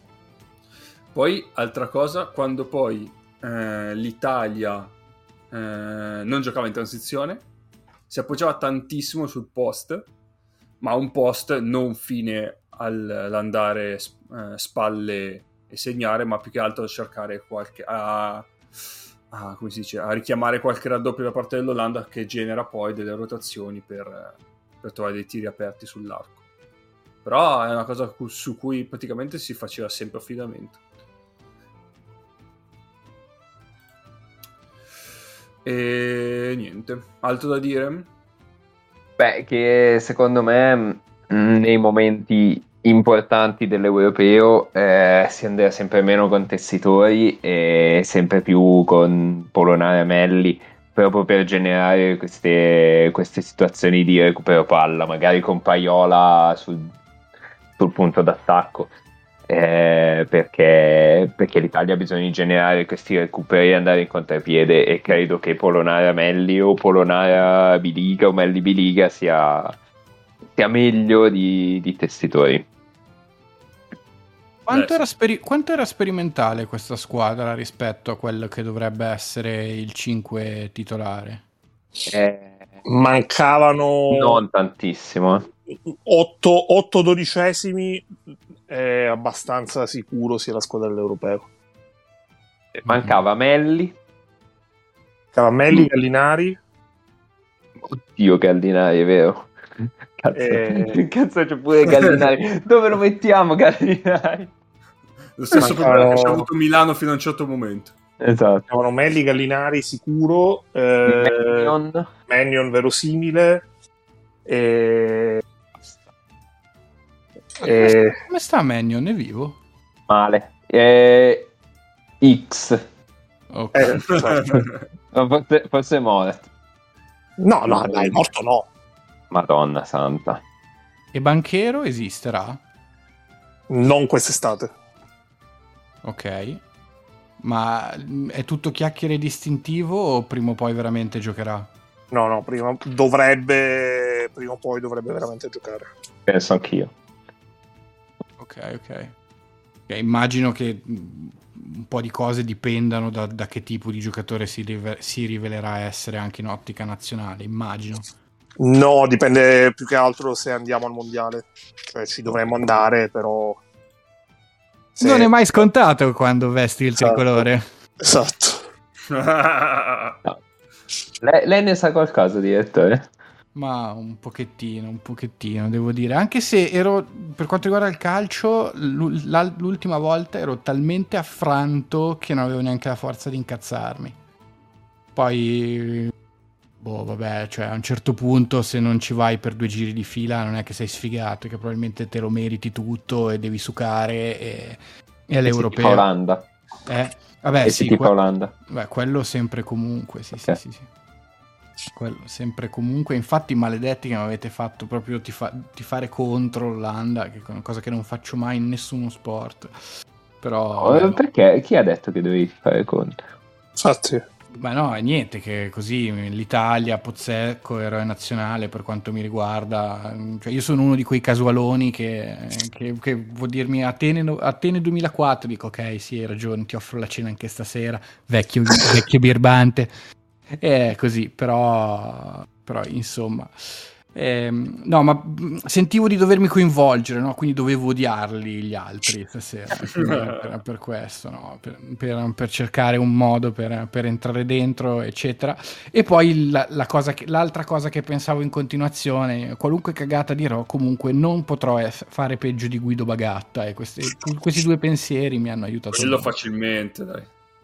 Beh, non si sa, non si sa. Io vi ricordo che quest'anno l'unica altra partita di basket che ho visto quest'anno è il primo tempo di gara 1 delle Finals NBA e credo che in tutto il 2021 io non abbia... Io ho visto, eh, credo, ga- l'ultima partita della, della serie dell'anno scorso tra i Mavs e i Clippers. Credo di guardare una partita all'anno, neanche intera, di basket, proprio non NBA, proprio basket eh, da, negli ultimi dieci anni, per cui...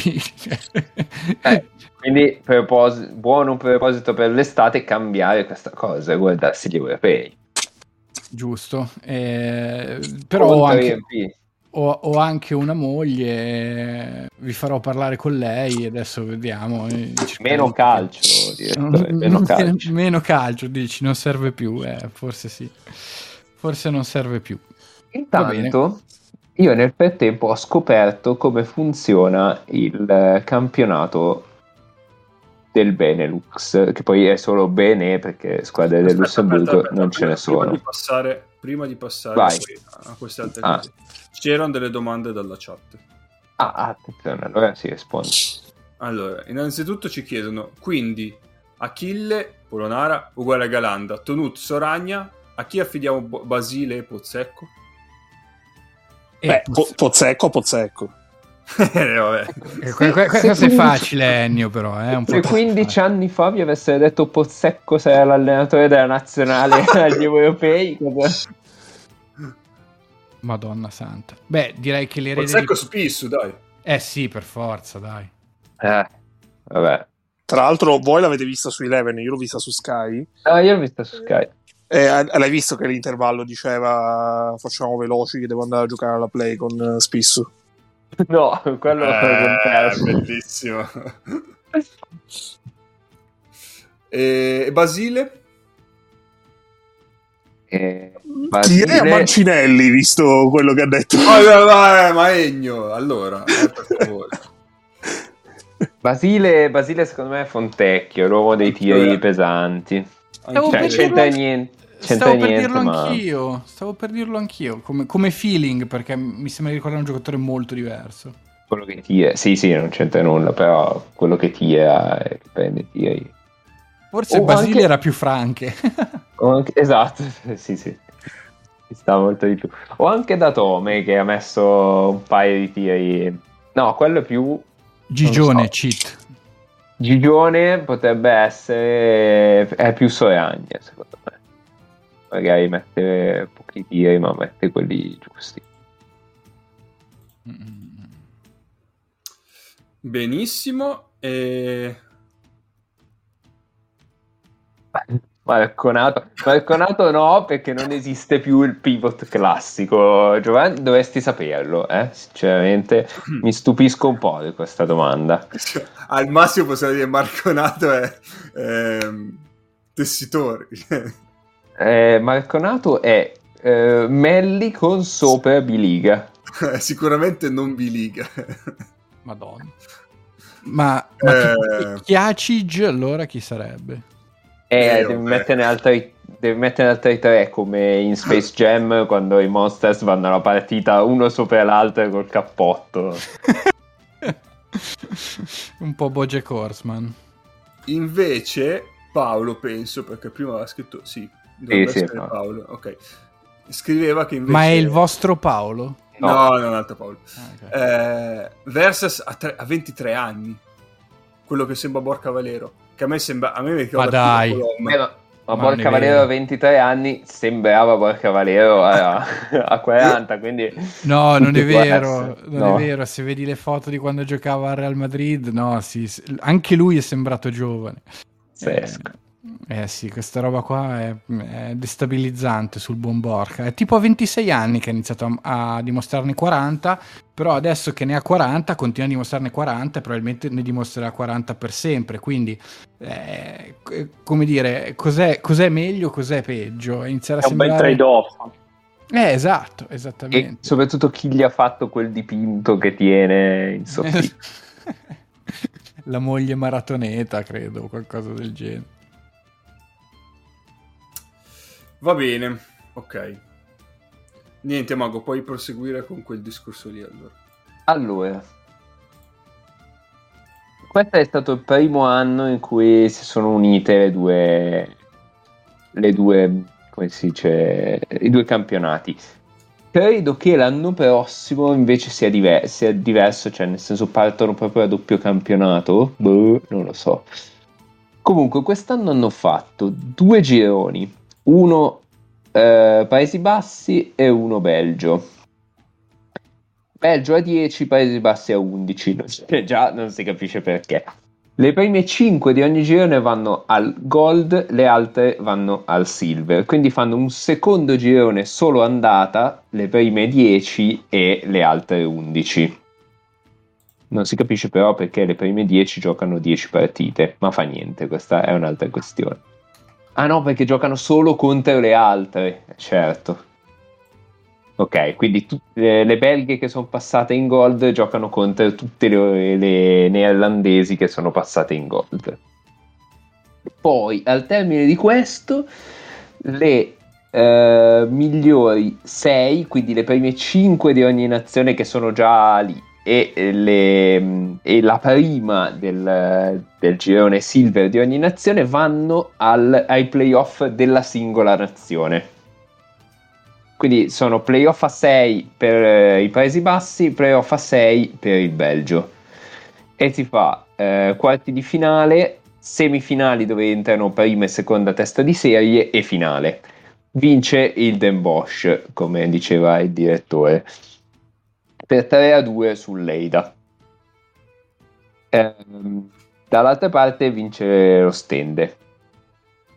Poi eh, man mano che vengono eliminati dai playoff nazionali, finiscono nei round dei playoff totali.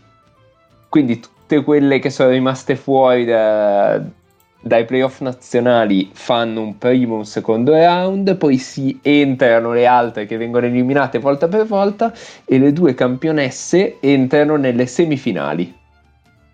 Non so se è chiara questa cosa. Mm. Zero, ma tanto lo sapevo che potevo immaginare da quello che fanno col calcio che fossero dei pervertiti, per cui eh, Quindi non mi stupisce. E tra l'altro fanno andate e ritorno in tutti questi round qua. Quindi chi vince il proprio campionato entra nelle semifinali del campionato complessivo. Eh, però sia Ostenda che Den Bosch vengono eliminate appena entrano, quindi in semifinale. E, e Leida vince eh, di 4 punti, se- sì, 75-72 e se- poi 71-70 il campionato. Quindi ha vinto Quindi- il, il Leida. Quindi il Leida ha vinto perdendo però la finale del campionato neerlandese. E vabbè, si sono impegnati quando contava di più, grande, grande gestione del- de- delle proprie energie, direi. No? Così. De Jong è stato MVP, mm, sì, l'hanno detto, sì, sì. giocatore dell'anno del campionato neerlandese Straordinario. e MVP delle finali. Infatti gioca nell'Eida. Giocatore straordinario. Eh, però aspetta, Levi Randolph. Ah, ecco perché mi diceva qualcosa. Ex eh, Sidiga Savellino e Dinamo Sassari, poi Strasburgo, eccetera. È stato, campione, è stato Ah, c'è anche un po' campionato. d'Italia. Certo, adesso è finita la Poel Gerusalemme. Una C'è anche Poel un po' di anche a, Asia. Ge- c'è una Poel anche a Gerusalemme? Sì, è dove è allenato Pianigiani, giusto? Ah. Confermatemi Eh, sì, questa sì, cosa sì, che sì, se no dovrebbe mi essere. perdo tutte le volte. Sì, sì, Ci eh, sono- perché vabbè, sono c'è, c'è Poel 70 ovunque. Puel. e- Sì, perché Buscagli è allenato all'Apoleon quest'anno, all'inizio anno. Poi c'è la Poel Eliat. E purtroppo c'è anche La la, Poel Poel C'è anche la Poel Bersheva, purtroppo. Bravo, anche la Puel Bersheva, sì sì. No, Rishon eh, non credo, si chiama Maccabi Rishon, mi sa. eh. È vero, C'è- è vero, hai Poel. ragione. Ma può essere che ci sia una Puel Rishon. Magari Eh, si vi vede da due. Eh, può, può essere tutto. Ah, Puel Eh, Rishon Lesio. Eh, però società calcistica. Eh, magari c'è anche la Eh. squadra di basket. Rishon Lezion. Eh, ma secondo me è Maccabi Rishon Lezion. Basket, Vabbè, Esatto, e Maccabi Rishon Lezione, quella di basket. quante ne sappiamo, ragazzi. Eh, Ah, però Pochissimo, c'è pochissimo. Apoel, Apoel Rishon Lesion D. Ah, però è, fu- D? è woman. Ah, D. Femminile, Ah, quindi. Sì, sì, sì, sì. Ok, ok, ok. Comunque tra Apoel e Maccabi, come si dice a Milano, se non è Zupa le Pambagna. Eh, abbastanza. Abbastanza. Abbastanza, direi. E poi vi dirò che il eh, miglior realizzatore in singola partita per i Den Elder Suns, che fa molto ridere pensare che a Den Elder ci sia una squadra che si chiama Suns, dato che penso piova sempre, è un lussemburghese che ha segnato 43 punti in una singola partita. Invece a Mechelen, che credo sia Belgio, eh, la squadra si chiama Kangaroos. Beh, almeno saltano. non lo so, qualcuno mi deve spiegare perché. Beh, Ma,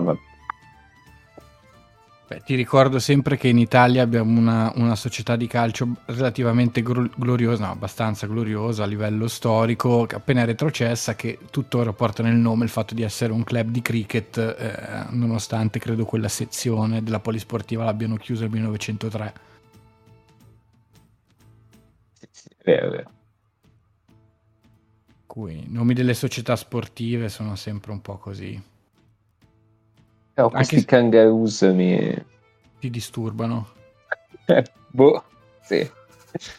Beh, pot- ah, sarebbe stato ancora più bello se avessero adottato lo stesso criterio delle, delle squadre di calcio giapponesi, cioè scegli- scegliere delle parole, delle parole a caso che suonano bene in lingue che non capiscono e quindi vabbè, insomma, quasi tutte in italiano. quasi tutte, sì, sì, sì, Sì, sì, sì, sì.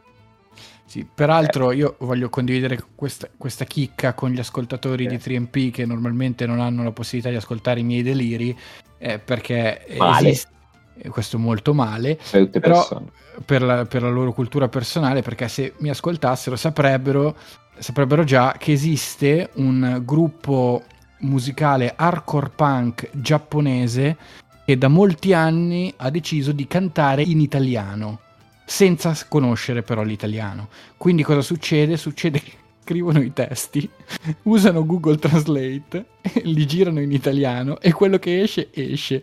Per cui vi, vi invito a cercare i, i testi di questi qui, che non mi ricordo assolutamente come si chiamino, ma il, a livello, mh, il livello finale del- delle loro canzoni è veramente esilarante. mamma. Anche perché poi Google Traduttore aiuta moltissimo. a- No, infa- infatti drammatico. C'è gente che scrive i migliori articoli così, eh.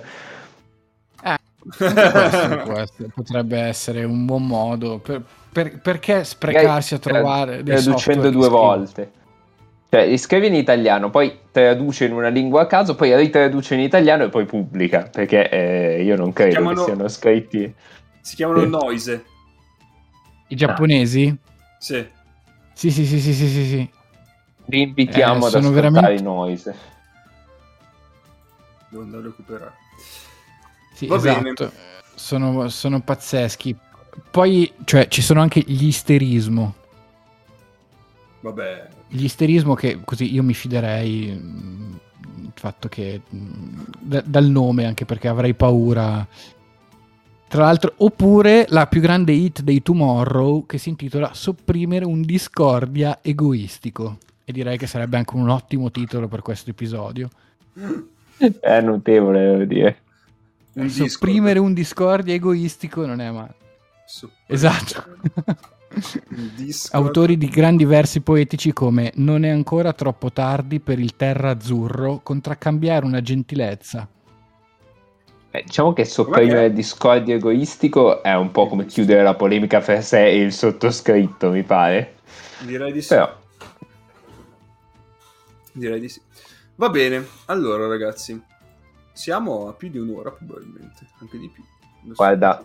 tappe, chiudo con una cosa secondo me di mitologia norrena perché nel Dream Mm. Team nei primi 5 del, del campionato misto che si chiama BNXT League c'è Asbjorn Midgard che secondo me è Eh. veramente un, un dio norreno o qualcosa Sì, del sì, genere Sì, sì, sì.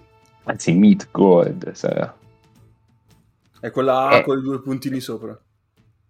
no È pallino. Qui me la scrivono con la doppia A, Ah, però Eh, allora sì, è come se avesse Eh, sì. il pallino e quindi è God sicuramente. vediamo. Sì, sì. Bellissimo. Va bene, allora, ci sarebbe eh, l'angolo mercato adesso. Sono lunghissimi. Già Eh, però- puntata in cui rispondiamo alle Eh, domande dell'angolo io- mercato. Io penso che non ci abbiamo il tempo per fare l'angolo mercato No, totale. no. Io mi limiterei, quindi, c'era una domanda Eh? prima. Ah, all'inizio. Ah, sì. Eh, lui chi è? Eh, Frangi, Frangi, non mi ricordo come si chiama. C'era Frangi Flutti.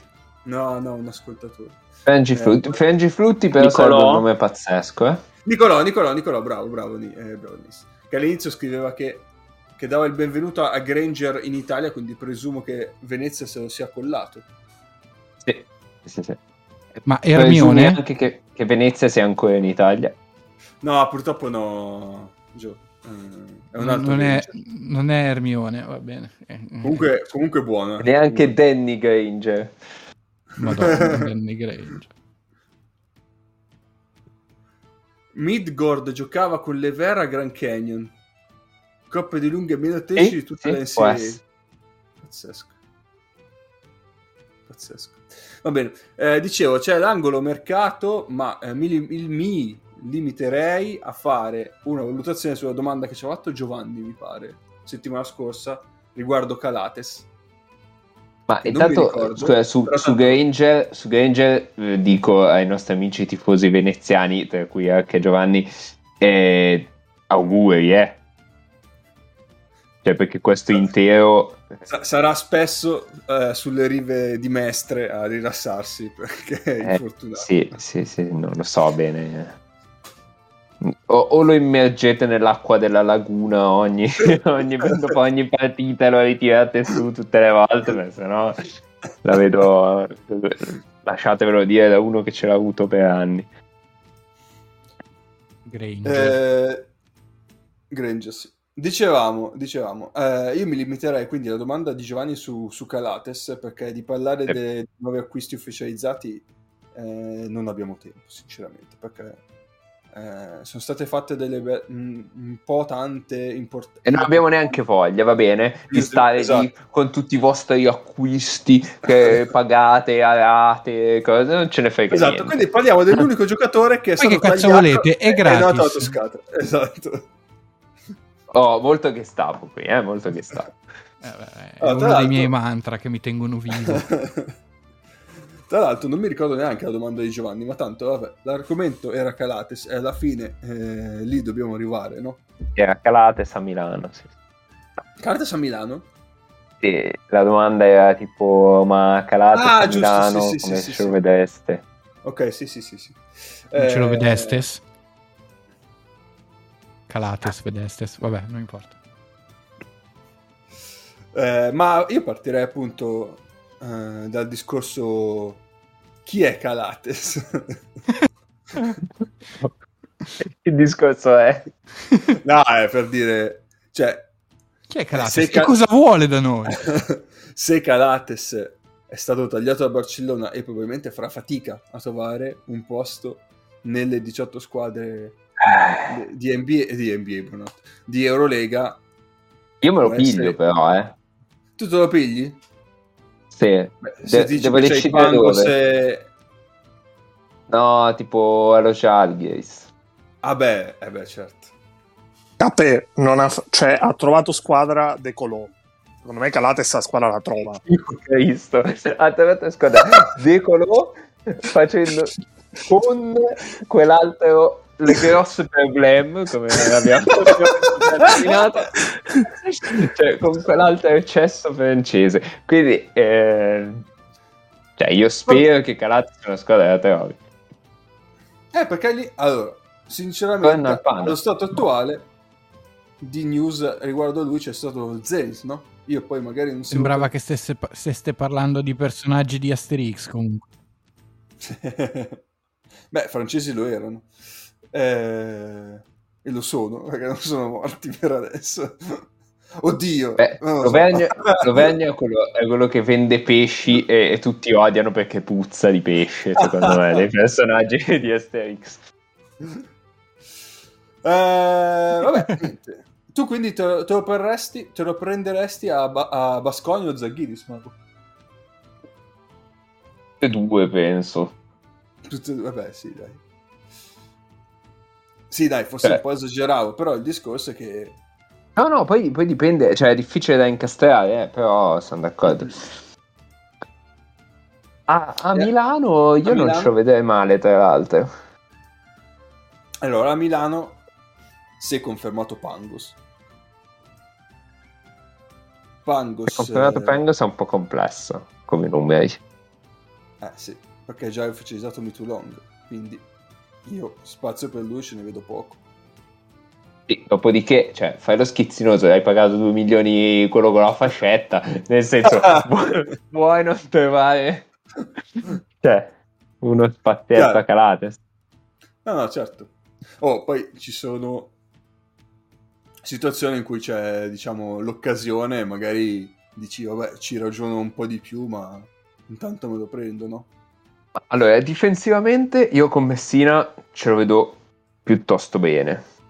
Cioè, come, come ci stava con, ehm, con Jasikevicius, eh, lui è uno che ha il baricentro molto basso e riesce a mettere pressione sulla palla, quindi secondo me ci sta, non è uno che devi nascondere particolarmente in difesa, anche perché ha baricentro basso, cioè proprio eh, anche molto basse, ma è grosso sopra, quindi è, boh, sarà 1,96 tipo. E, mm, e quindi secondo me ci può stare. Con Pengos non li vedo male, in teoria, cioè mm, ogni tanto eh, se- io ovviamente citerò lo Jalgiris eh, famoso della cosa eccetera. Però Mizic faceva quel lavoro lì. È fisicamente più o meno quella roba lì e quando entrava insieme a Pengos faceva lui il trattatore di palla e Pengos girava sui blocchi Sì. e, e se Pengos può giocare anche un po' off the ball cioè, mi dispiace Eh, con Billy Baron ci sta bene per lo stesso motivo Sì. quindi secondo me non, non sarebbe un brutto fit a Milano È vero. Sono d'accordo. Che poi è, è il, sono le, mm, il contrario di problema, quale può essere? il contrario di problema soluzione. No, sì, eh, quelle soluzioni lì che avrebbe Milano in questo caso erano i il problemi contrario di invece del soluzione emulsione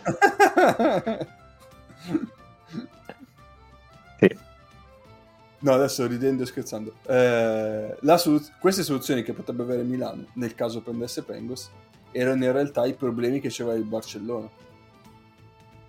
Perché lì, in quel caso, Calates, eh, vuoi per la mancanza di Higgins eh, durante la stagione, per infortuni, vuoi per la morte di altri, eh, era, era come, si posso dire, come posso dire, l'unico creatore del palleggio e quindi poi il Barcellona faceva fatica perché poi la Ma- difesa, eh, l'attacco veniva un po' condizionato.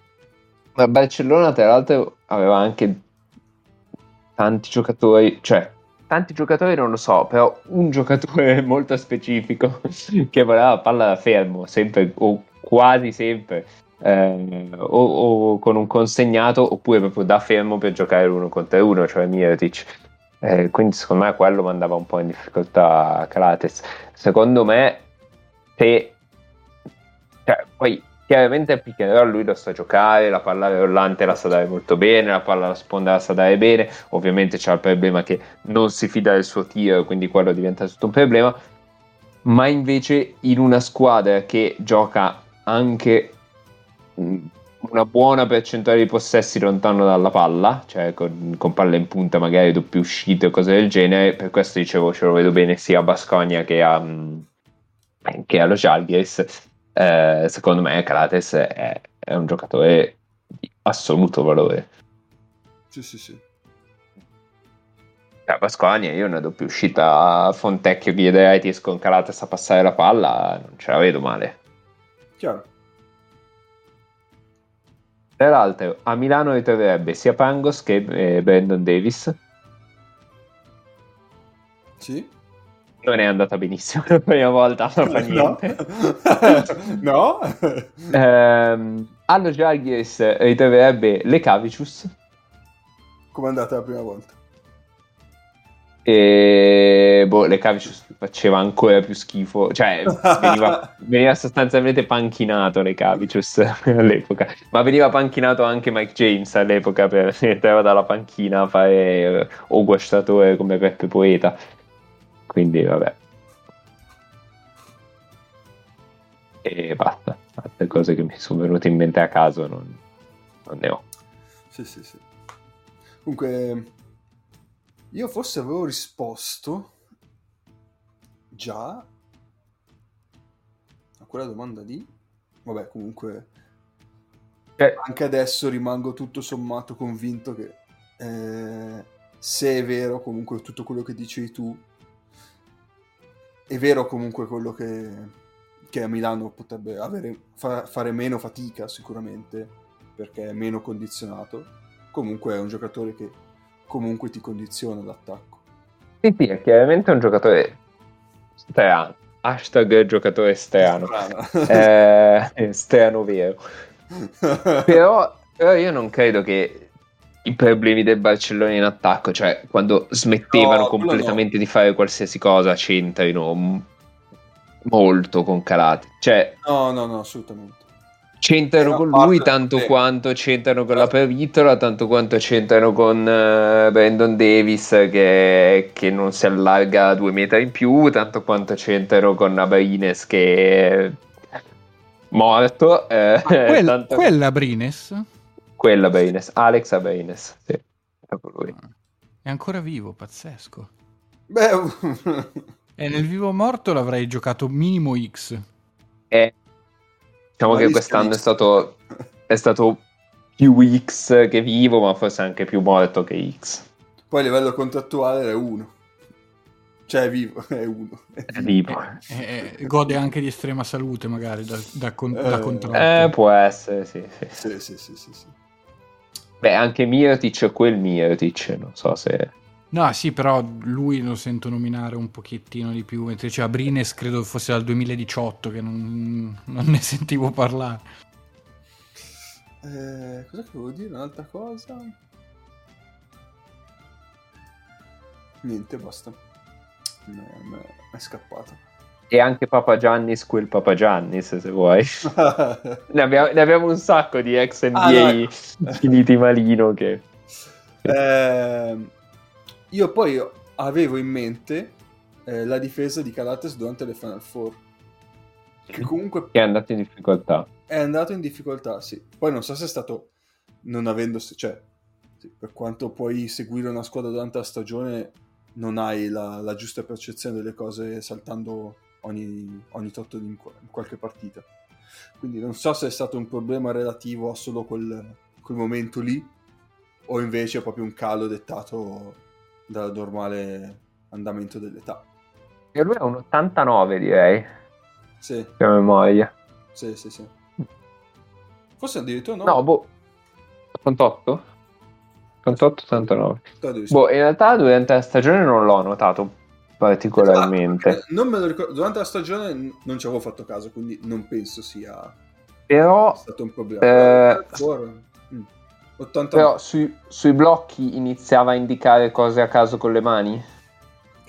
no, non c'aveva sintomi strani, ecco. No, beh, allora, allora è un upgrade comunque rispetto al giocatore che Milano aveva, aveva quest'anno in quella posizione lì. Certo. Cioè, nel senso, con tutti i ragionamenti che si possono fare, dovete comunque pensare che Milano quest'anno aveva quel, quel buco nero in quella posizione lì, eh, quindi Sì, sì. Sì, sì. Vabbè, allarghiamo un po' la domanda. Se non andate, cioè, mm, tolto di Milano, quindi, eh, dalle Mm. possibili ipotesi. dove lo vediamo bene. Sì. Al Real. Eh, qui bisogna capire un attimo come sono messe le scale. Comunque, eh, Bascogna secondo me è bene. Ehm, Madonna, io ho il fit perfetto. Dimmelo. Alba Berlino Eh, con, con Sigma. mi viene... Secondo me, secondo me con scena- Sigma p- potrebbero fare delle cose fuori da ogni senso. sai, sai quella scena, eh, quella, quella scena famosa di un film di basket in cui c'è quello che la passa in post e la, quello in post la ributta fuori e poi la ripassa in post. Sono lì fermi che se la passano avanti e indietro. Sì, potrebbero fare delle cose incredibili, secondo me. Sì, sì, sì, sì, sì. Eh, beh, all'alba, Sì. all'alba sarebbe una roba molto stuzzicante, devo dire. All'alba sì. All'alba sì. Bascogna abbiamo già detto e sono tutto sommato d'accordo. Eh, Eh, sì, vabbè, a quel punto avrei tenuto Baldwin, ma vabbè, ok. Eh, beh, sì. Però Bolden Eh, eh, paga un po' la stagione, diciamo. Bayern? Baldwin Co- con è finito al Maccabi? Al Maccabi, sì. Poi do- dovremmo parlare del Maccabi. Però vabbè. Sì, che... Vabbè, gli Avengers, praticamente. Faccio un'altra collezione di figurine, poi non so quanto vada bene. E Bayern? Bayern sì, con Trinchieri lo vedo Eh, per me non male. benissimo. Tipo Monaco, che ritrova James. Eh, eh, Monaco... Chi è il lungo in Monaco l'anno prossimo? Non lo sappiamo. eh, Don Toll mi sa che va via. Fabregas. E... Co... Eh, Coso, come si chiama? Eh, oddio, quello senza schiena, no? Monteiunas. Ah, Monteiunas. Monteiunas va allo Jalgiris, no? Monteiunas va allo Zagres, sì, sì, sì. E Eh, boh, poi... Monaco ci sta. Pana non glielo auguro. No, dai. Olympiacos c'è Lucas, quindi difficile. No, Olympiacos no. La Eh, Fene... No. Eh, dipende se tengo Teodosic. Eh. Fenerbahce? Fenerbahce ha già preso qualcos'altro, mi sembra. Coppia pazzesca con Pieri Aerei. Fenerbahce... Ma a parte che ha preso... Io ho letto bene, ha preso Bielizza. Si Bielizza. prende Bielizza e ha preso Bielizza. Wilbekin. Ma Milko Bielizza. No, no, Nemanja. Nemanja Bielizza. Ah, ah. Ma Quindi Teo- Teodosic, a che gra- davvero. Teodosic a che grado di decomposizione è? No, Ah. Allora, diciamo le ultime partite della serie Scudetto non benissimo. Mm. Però in generale è ancora abbastanza vivo. E il problema è se l'anno prossimo eh, rimane alla Virtus eh, e fanno Eurolega e deve fare 80 partite, lì lo vedo molto male invece. Sì. Sì. Ok, ok. Ehm, poi le russe, boh, non si sa più niente. Eh, Russo è difficile, non lo so. No, boh, io un po' di, un po' di posti dove ce lo vedo bene. Vabbè, al Fenerbahce no, si hanno preso Wilbekin. Ma eh, scusa, Scotty Wilbekin e Pierre Henry nella stessa squadra? Eh, Cioè Henry rimane? E Henry credo non rimanga. Ah, ok. Lo, lo so che lo rivuoi tu. Eh, boh, sì. Cioè, non lo so, eh, perché ogni tanto mi faceva veramente impazzire, però. O come dire Benes, impazzire. Mm. Però.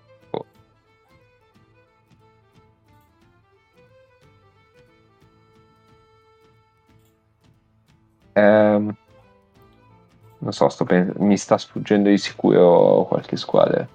sicuro, però vabbè. Beh, all'Efes no. Al Partizan. Da Obradovic. Mm, Oddio.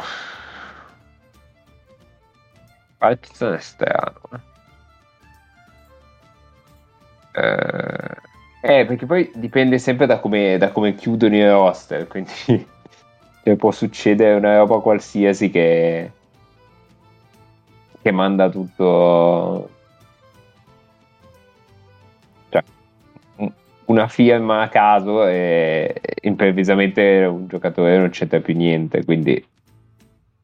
boh. Partizan che al momento... Beh, al momento ci starebbe perché eh, Andjusic ci sta, Avramovic ci sta, Kevin Panther ci sta. Beh, gli manca, diciamo, il play. E a pivot come sono messi?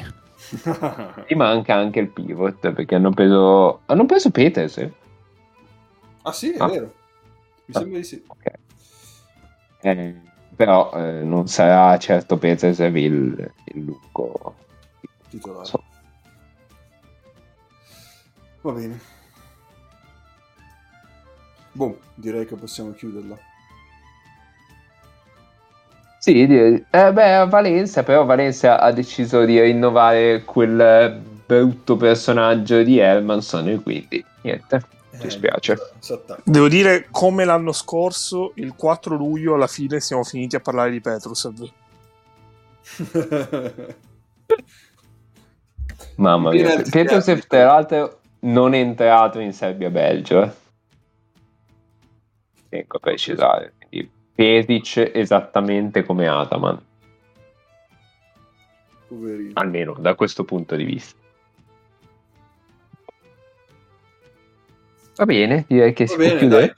dai. Ci possiamo salutare qui. Ringraziamo il signor Gestapo per essere passato. Grazie a voi, è stato un piacere Oh, venire qua a oh, colorare. Dottor Gestapo, esatto, Dottor sono Gestapo. in, sono in, um, in borghese. E niente, un saluto a tutti e ci sentiamo tra altri quattro anni quando guarderò la partita di basket intera dell'anno, anzi del quadriennio. Beh, se questa è la partita dell'anno dell'Italia, minchia, i coglioni. E questa ho guardato adesso, non che non so cosa, cosa, cosa riserva il futuro. Dobbiamo farla Continua- scegliere meglio la prossima volta. Sì, sì, direi di sì. Aspetto, anco- aspetto sempre da anni ormai quell'invito per commentare in diretta la finale di Eurolega. Eh sì, ma Eh, questa sì. non abbiamo fatta neanche Ma- noi la diretta, perché... Esatto. Quest'anno la finale di Eurolega l'abbiamo vista insieme, ma, ma non commentandola, cioè fisicamente. Ah, è vero, è vero, è vero. Eh, Ehm, vabbè, eh, commenteremo la finale degli europei, magari. magari, Esatto. O, o magari insieme a noi quella degli- dei mondiali. Oh no. magari. Beh, possiamo comunque commentare la finale Sì, dei in, in- in realtà sì. Ci sono i mondiali femminili, tra l'altro, a settembre, quindi... che sono in Australia, quindi viene pure comodo commentarli. Eh, Agile, agile. Uno spettacolo. Diretta con 100 ascoltatori fissi. Eh sì. No, tutti, tutti australiani che non parlano l'italiano, però. O forse Va bene, dai. Kangaroos di Michele. Si chiama quel posto là. Famosi Direi- canguri belgi. Direi che per Mechelen. questa... Mechelen, bravo. direi che per questa stagione abbiamo dato. Poi ci sentiamo a breve per gli europei. Però E comunque che abbiamo cazzo, volete, che cazzo volete? È gratis. Eh, sì, infatti. È gratis e non vi mandiamo nemmeno al centro outlet eh, di Serravalle Scaglifica come, come invece fa il direttore. Quindi. Eh, eh, almeno a me l'algoritmo propone sempre quella roba lì in maniera anche ossessiva, Eh, sì, sì. devo dire la E verità. più volte di fila, tra l'altro. Sì, sì, Madonna, due volte sì. almeno. Due volte. Mamma mia, vabbè. Comunque. Va bene, dai. Eh, ci sentiamo a breve. Eh, stateci bene e ciao. Ciao a tutti. E come sempre, se non ci vediamo, speriamo sia per colpa vostra. che detto da uno che parla in un podcast che non si vede mai. Eh, certo. Ciao, Va ciao. bene. Ciao, ciao a tutti.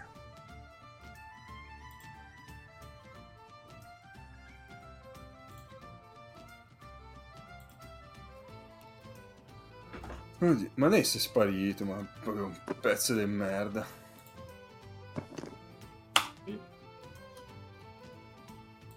Messi a lutto per